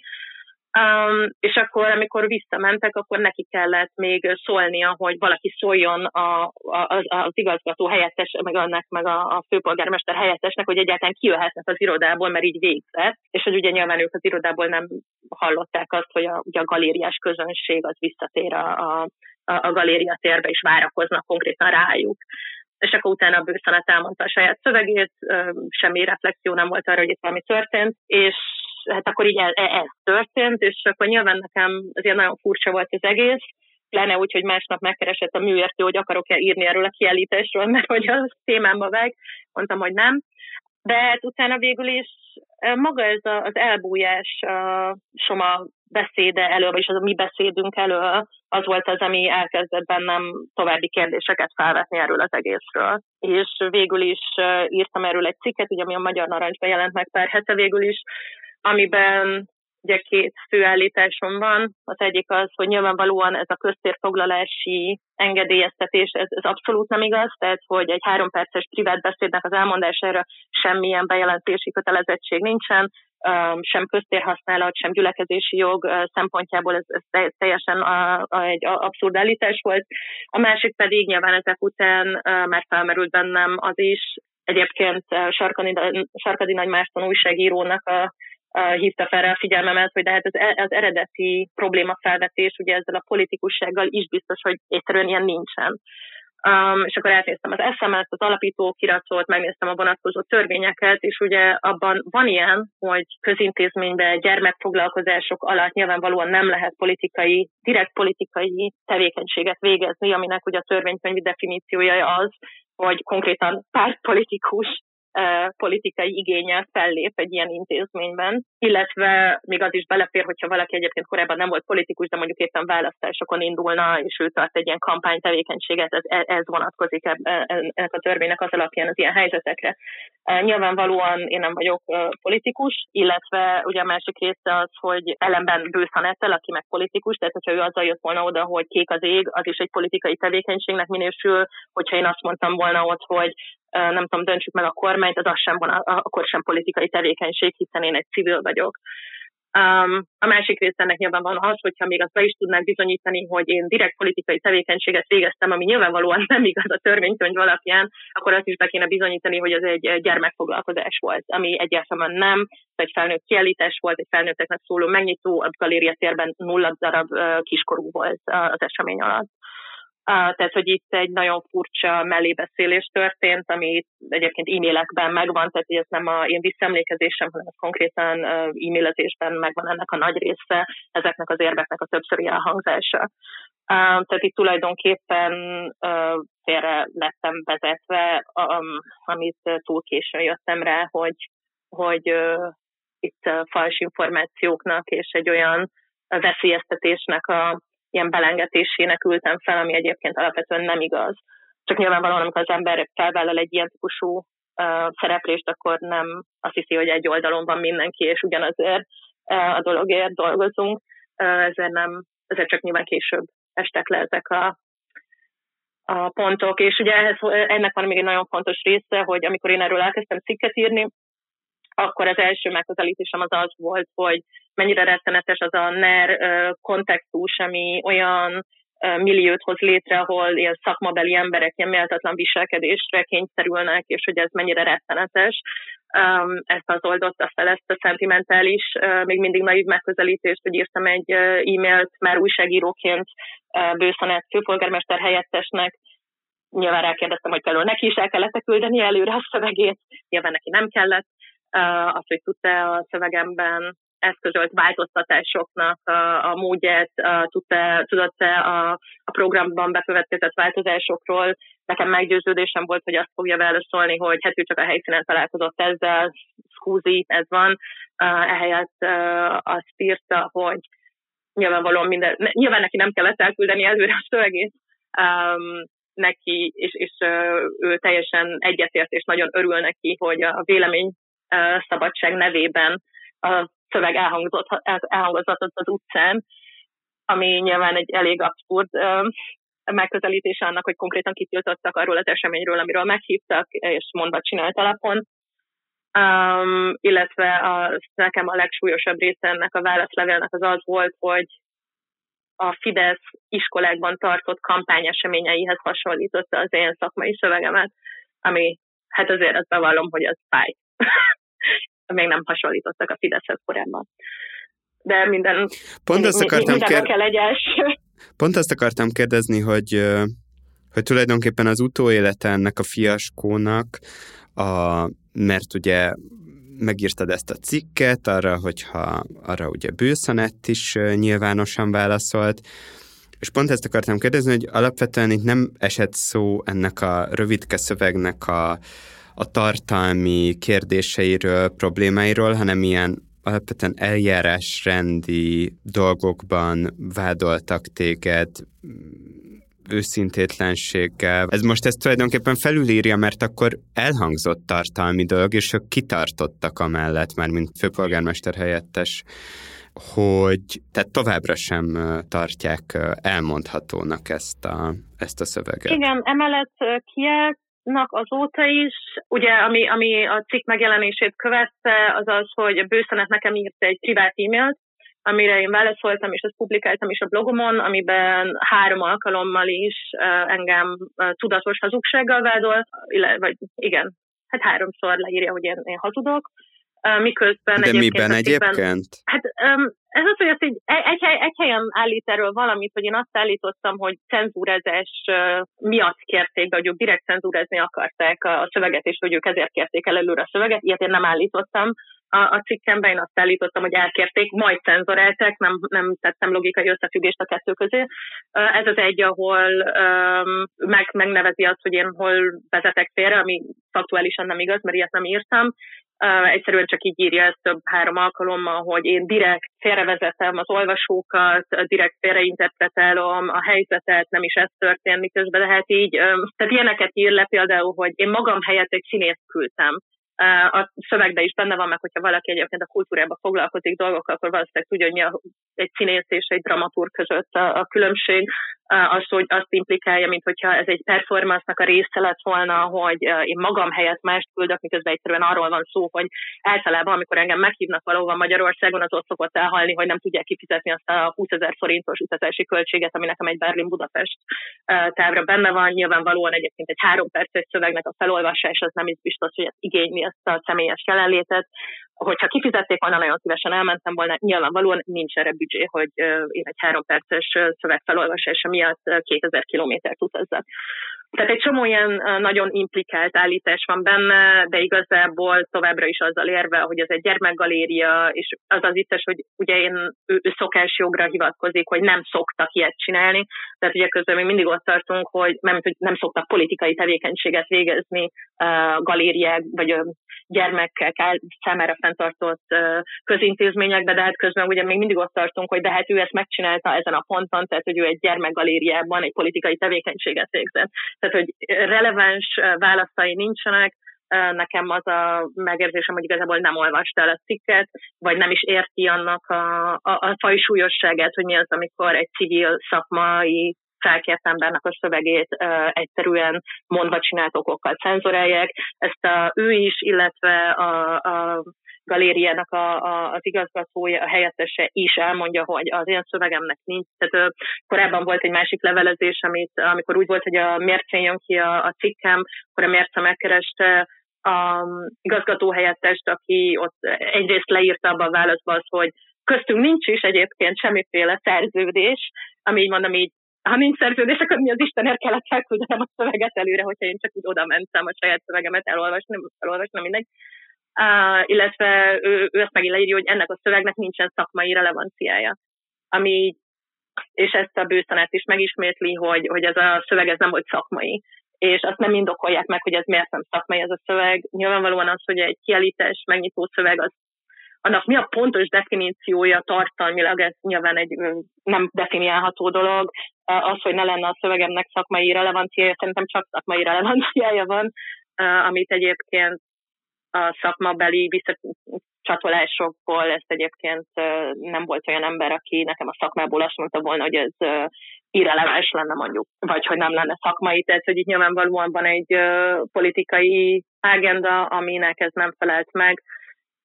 Én örültem volna, hogyha a bőszanett a válaszát komolyabban veszi, vagy hogyha az igazgató helyettes komolyabban veszi ezt a problémát, mert azt hiszem, hogy pláne egy olyan országban, aminek van egy múltja, ahogy 45 éve a kultúrának az tulajdonképpen a cenzúra és a, és a szürke zónák közötti produktumoknak a kanonizálásáról szól, plusz abban a helyzetben, ahol most vagyunk, ahol egyre több olyan um, kormánydöntés születik, ami tulajdonképpen implicit vagy direkt cenzúrára, vagy öncenzúrára ösztökéli az embereket. Egy ilyen környezetben az, hogy egy ellenzéki politikus egy cenzúrának a súlyát az ennyire ne értse, az, az, az, az nekem nagyon elkeserítő, tehát hogy meg kell mondom, hogy emiatt egyébként kifejezetten személyesen is nagyon rosszul érintett ez a dolog. Nem csak szakmailag is nyilvánvalóan, tehát a cikkem az a szakmai részlérgéről szól, de én is írtam két szakdolgozatot, meg egy PHD-t arról, hogy a cenzúrával mi van, még nem tapasztaltam. Mondani, hogy szar, tehát hogy nagyon rossz érzés, amikor az embernek az igazát az bemondásra elvitatják mindenféle komolyan vehető érv nélkül, és ennek a súlyát nem ismerik fel, és nem vallják be, és nem hát igen, és nyilván ehhez hozzátartozik az, hogy egy ellenzéki politikustól ez nekem sokkal súlyosabb egyébként, mint hogyha mondjuk ez egy fideszes vagy neres rendezvény lett volna. Milyen kicsi ügy ez, hogy milyen könnyű lenne egy ilyen helyzetben ö, nagyvonalúnak lenni, és milyen kevés kockázattal járva, járt volna valójában. Egy ennél akár még hosszabb és még nyersebb, durvább vagy direktebb szövegnek a felolvasása is. Miért nem ismerték föl, hogy ez, most bocsáss meg, hogy ezt mondok, szerintem nagyszerű ez a szöveg, és fontos lett volna azoknak az embereknek, akik ott vannak, de hogy ez mindegy, hogy, e, hogy ez nem jár nekik kockázattal. Nekem ennek a, a nem felismerése, tehát pusztán taktikailag sem értem. egyszerűen butaságnak tűnik ez az egész ügy. Tehát azért alapvetően itt egy esetről beszélünk. Azt gondolom, hogy történik öncenzúra Magyarországon, azt gondolom, hogy sok dolog valószínűleg nem jelenik meg kulturális mezőben, ami egyébként mondjuk akár 5 éve megjelenhetett volna, vagy 15 éve megjelenhetett volna. Ehhez szerintem egy, egy nagyon fontos részlet az, hogy uh, nyilvánvalóan az ügyel kapcsolatban megkerestem a Budapest Galériát, hogy ők erről például tudtak-e, vagy hogy kérdeztek-e tőlük bármit is. Uh, Erős Nikolett egyébként a helyszínen volt, főkurátoraként a Biennale-nak semmit nem tudott az egészről. Ő is ott ment ki az utcára a Soma után, meg csodálkozott, hogy mi történik. És ugye pont ezért itt, ami, ami szerintem érdekesebb az, hogy ezek fővárosi fenntartású helyek. Tehát az, hogy mondjuk a Nemzeti Múzeum, vagy ezt tudjuk, mi történt nem, vagy hogy állami fenntartású múzeumokban történnek szerintem ennél súlyosabb dolgok is, vagy valószínűleg gyakrabban. De ugye pont ez a lényege ezeknek a maradék fővárosi fenntartású helyeknek, ami ugye képzőművészetben azért nem annyira sok, tehát itt van ez a Deák 17 galéria, Budapest galéria, Kisteli Múzeum, tehát ezek azok az utolsó ilyen műhelyek, amik még tulajdonképpen szabadon tudnak működni. És visszatérve a Horváth Gideonnak a munkáira, Ugye ő a, nem csak ezen a kiállításon, hanem ő volt az egyik köztéri aktora is ennek a kiállításnak, igenis LMBT témákkal foglalkozik. Az ő szövege az úgy került ki a falra, tehát hogy a, ebbe a galériában konkrétan cenzorálnia kellett a saját szövegét, tehát hogy úgy került ki a fal szövege, hogy abból a homoszexualitásra utaló szavakat feketével kiblokkolta, hogy ne lehessen ebből probléma, illetve nyilvánvalóan, hogy performálja ezt a, ezt a, ezt a cenzúra folyamatot. Akkor elmondta nekem személyesen, hogy egyébként az, hogy egyáltalán cenzúrába kikerülhessen a szöveg a falra, ez neki egy hosszú harca volt a DL 17 galéria vezetésével, mert hogy konkrétan egyáltalán nem akarták kirakni a falszövegét, egy QR kódot akartak kirakni a melója mellé, hogy hát akit érdekel, majd megnézi. Tehát, hogy így és uh, nyilvánvalóan, hogyha összevetjük ezt azzal, hogy közben a Gideon egy hasonló témájú munkát a Budapest Galériának a, a szervezésében köztéren megcsinálhatott minden probléma nélkül, hogy ezt a Budapest Galéria kérdés nélkül bevállalta, mert hogy mivel hogy fővárosi fenntartású galéria, ezért nincsenek olyan típusú rizikói mondjuk a vezetőségnek vagy a munkatársaknak, mint mondjuk egy, egy állami fenntartású intézménybe, ez az, ami itt nyilvánvalóan, tehát hogy így tehát már itt van egy olyan két dolog egymás mellett, ami mind a kettő ugyanabban az intézményi struktúrában működik, az egyik meg bevállalja, a másik nem vállalja be. Nyilvánvalóan vannak félelmek, amik túlmutat azon, hogy a bőszanet ott van, meg hogy neki mi kényelmes politikailag, tehát hogy így nyilvánvalóan egy nagyon rossz helyzet van jelenleg, és nyilvánvalóan most az Elsimon Lászlónak az elbocsátása az nem a felé mutat, hogy ez rövid távon változna. Tehát az, hogy ez a parázás, ez benne van a rendszerben, ez, ez, egy, ez egy, már egy alaptétel, én azt gondolom, hogy ezt nem szabad elfogadni, és uh, nyilvánvalóan ez egy vezetői döntés is, hogy mi az, amit be lehet vállalni, és mi az, amit nem tud bevállalni valaki. Azt gondolom, hogyha nekem azt mondták volna, hogy tehát, hogyha őszinték lettek volna azzal, hogy milyen mögött a motiváció, és nem lett volna ez a többszintű félrevezetés, akkor nem is csinálok belőle problémát mert értem, hogy ez a helyzet, ezért is akartam először erről cikket írni, csak aztán nyilván kiderült, hogy itt a, tehát hogy konkrétan a galéria vezetője az nem mondjuk a kollégáival tárgyal erről az eseményről, tehát nem mondjuk a, a, a Biennale-nak a főkurátorát kérdezi meg, hogy egy ilyen helyzetben ő mit gondol, hanem a politikai feletteséhez fordult tanácsér, és vele egyeztet arról, hogy mi történik egy szakmai eseményen. Ez szerintem egy specifikus dolog, amit remélem, hogy nem, nem hiszem, hogy ezt lehet a, az egész kulturális vagy ellenzéki szférának a vezetőire um, általánosságban elmondani, remélem. Nyilvánvalóan most én ezzel szembesültem, remélem mások nem szembesültek ezzel. Én azt gondolom, hogy itt egy hozzá nem értés van a háttérben, nem a galéria vezetőire gondolok. Én azt gondolom, hogy nyilván azt is fel lehetne tenni kérdésként, hogy bőszenek miért, kulturális felelő, miért felelős a kultúráért Budapesten, miközben a korábbi portfóliója ezt nem támasztja alá. Ebben a helyzetben viselt kommunikációja az egyértelműen nem mutatja azt, hogy hozzáértése vagy különösebb elkötelezettsége lenne a szuverén művészetek felé, vagy hogy ennek a a térnyerésébe, illetve hogy egyetem azt érzem, hogy a választából, meg az előtte levő, tehát az, az korábbi e-mailjéből, amikor újságíróként kerestem meg, illetve mert ugye azt az e-mailt, amit nekem írt, azt, azt hiszem múlt héten lehozta a Mancs is, ebbe is azt látom, hogy igazából nem, nem, nem érti azt a területet, amire lett bízva, és ez nyilván egy nagyobb problémakör, hogy egyáltalán hogy lett ő kiválasztva erre a feladatra, és nem egy olyan ember, akinek mondjuk van bármilyen hasonló típusú végzettség, ami kulturális lenne, vagy mondjuk foglalkozott volna ilyen területtel korábban. Hogy nyilvánvalóan azért az, hogy ennek a sztorinak nem lett nagyobb visszhangja, tehát most ti meghívtatok, aminek nagyon örülök, és köszönöm szépen, de hogy alapvetően egy-két privát üzeneten kívül igazából ez visszhang nélkül maradt ez a sztori, és szerintem ez is mutatja azt, hogy azért ez valahol nagyon nincs rendben, ahol két magas beosztású kultúráért felelős ember közpénzen, közintézményben, közkultúrával kapcsolatban egy ilyen típusú viselkedést és döntési folyamatot prezentált, az, az szerintem azért ilyen alkalmassági kérdést azért erősen felvet mind a két szereplővel szemben. Hát ebben nincs közöttünk vita. Nagyon köszi, hogy ezt elmondtad.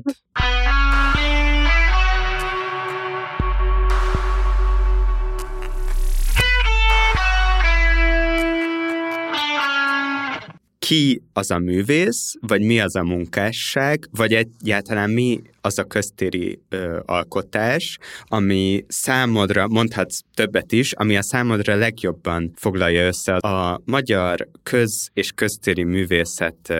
állapotát mindenki számára jól látható helyen? Hát alkotóként uh, szerintem egyértelmű a blogom alapján is, hogy az én két közönséget látok, akit nagyon személyesen meg lehet fogni. Az egyik az Kolotkó Mihálynak a, a végtelen gicses, átgondolatlan, rettenetes miniszobrai, amiből szintén azt mondom, hogy egy részének abszolút van uh, legitimitása, azt gondolom, hogy a mini gics szobrászattal nem, nem lenne szabad uh, emlékezett politikai témákba belemenni. A főkukat tök oké, okay nem vinném haza, de jó. A másik az nyilvánvalóan Szőke Gábor Miklós, akinek a, ugye ezek a hatalmas megre, állami megrendelései olyan mennyiségű pénz, olyan reprezentatív szobrokra, aminek nyilván szintén a koncepciójától, a kivitelezésig, a kiválasztás, a finanszírozásig minden pontját meg lehet kérdőjelezni. Vele kapcsolatban egyébként kicsit azt látom, mint hogyha a szarvas botrány után, mint hogyha megfogyatkoztak volna a megrendelései, illetve hogyha megnézzük Szőke Gábor Miklós profilját, nem úgy tűnik, hogy egyébként bárki is egyébként nagyon odáig lenne a művészetéért. Tehát, hogy alapvetően szerintem itt volt egy ilyen felfutás ennek, belátják, hogy ennek inkább negatív következményei vannak, mint pozitív, kimaxolták azt, ami ebben benne volt, persze még biztos kap majd megrendeléseket innen-onnan, azt gondolom, hogy állami megrendeléseket ezután nem fog kapni, mert egyszerűen egy túl nagy botrány lett belőle, meg hát most hány állatszobrot lehet még megcsinálni, tehát hogy van még állat, amit nem csinált meg bizonyos köztereken. Szerintem egyébként a Szőke Gábor Miklósnak is egyébként vannak legitim pontjai, azt gondolom, hogy a hogy mondjuk a privát sportcégektől megrendelt ilyen kabalaállatok stadionok elé tök jó. Hát mi lenne egy stadion előtt, hogyha nem egy nagy sas, vagy egy Azok szerintem is a legsikeresebb teljesen... ügyei, igen. Tehát ott is teljesen abszolút az rendben van, azt gondolom, hogy közpénzből ennyi ilyen mennyiségű pénz, ilyen reprezentatív beruházásokat nem ér meg az ő alkotása, tehát hogy egyszerűen ja, volt egy túlárazás. De azért azt látom, hogy mintha egy kicsit behalt volna a szőke biznisz, úgy általában. Tehát az, hogy hol lehet ezeket összefoglalni, az, hogy mi, mi, mi van a köztérrel, azt gondolom, hogy ez a, a zsáner és a, és a falfestmények az a, az a két legproblémásabb pont, ennek a mennyisége, a túlhasználása, az, hogy most meg tulajdonképpen ez a standard, szóval ez nem az, ami megbontja a egyébként snob módon kiválasztott köztéri dolgokat, hanem most már ez a standard, és szerintem ez, ez, ezzel van egy kifejezetten nagy probléma, és ez is nem csak Budapest, tehát hogy amikor Budapesten elkezdődtek ezek a nagy falfestésmániák, a hetedik kerületben főleg, azért most már látjuk, hogy ezzel vidéki nagyvárosok, tehát például Kazincbarcika, oda van 20 ilyen hatalmas festmény, egyébként ott vannak Szőke Gábor Miklós szobrok is, tehát hogy ezek így kéz a kézben járnak, hogy amikor mondjuk valaki ráérez erre, hogy itt azért tényleg ebből lehet szimbolikus tőkéket lecsatolni, valakinek azért mégis tetszik, mégis történik valami egy városban, de ez akár ugye lehet az ellenzéki kerületek, ugye mondjuk a, a 9. kerület szerintem ilyen szempontból egy nagyon jó eset tanulmány, ahol nyilván a MKKP csinálja az ilyen gerilla jó pofaságait, szerintem már ott is van egyébként egy, egy mennyiségbeli minőségi deficit belcsapó probléma, de nyilvánvalóan az, hogy mit jelent az, hogy te gerilla vagy, vagy mondjuk polgármester helyettesként kikényszeríted azt, hogy átmenjen a döntésed, uh, mert hogy te ebben valami olyat látsz, amit egyébként sem a közeg, sem a, a lakóközeg, sem a szakma nem szupportál, de én, szóval igazából én csak azt szeretném, hogy legyen több szakmai konzultáció és több lakossági konzultáció, és tanítsuk meg az embereket meg én beszélgetni ilyen dolgokról, mert egyébként nekem az az érzésem, hogy egyébként nagyon szeretnek az emberek ilyen témákba is megnyilvánulni, és ezek egyébként nagyon érdekes dialógusok lehetnek, ami egyébként szerintem nagyobb legitimitást nyújthat nem csak ezeknek a projekteknek, hanem azoknak a politikusoknak is, akik ezeket intézik. Ugye a részvételiség Igen. is nagy jelszó, de ne prekoncepciókkal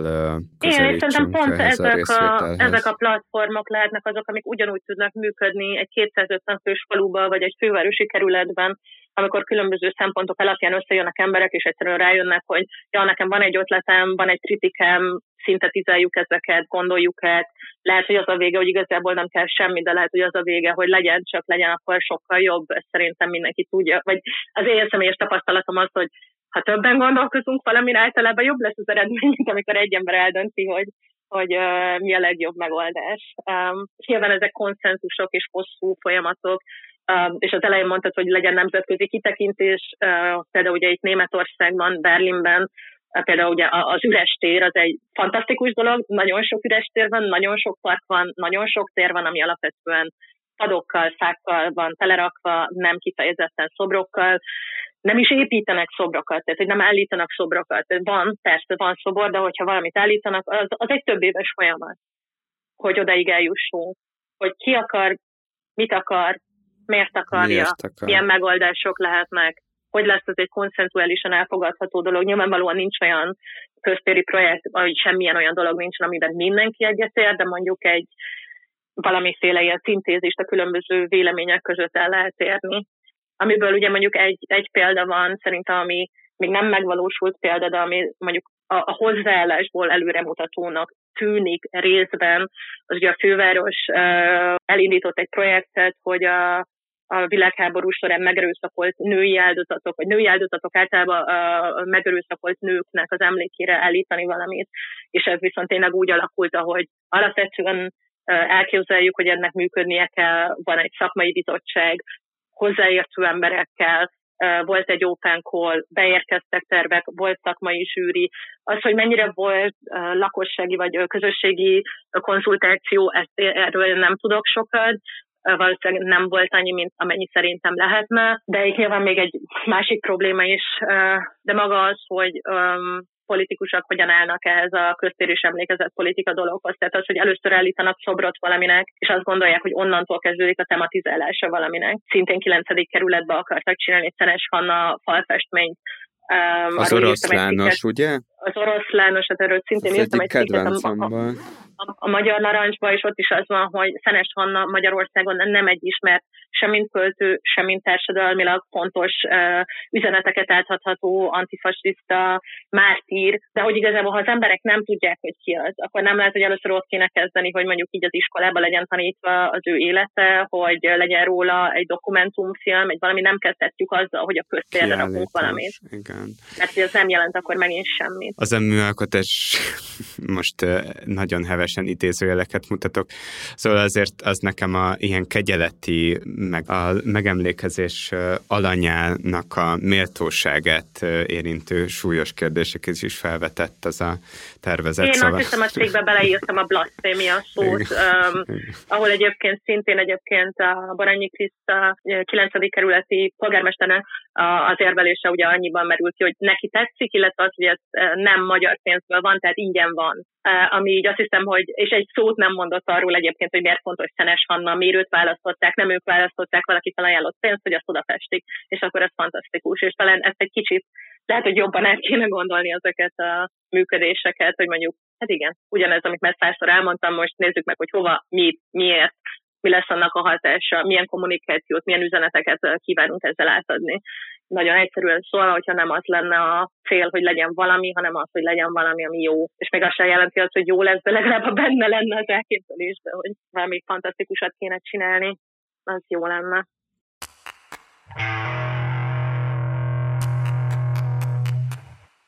Nagyon szépen köszönöm, Kata,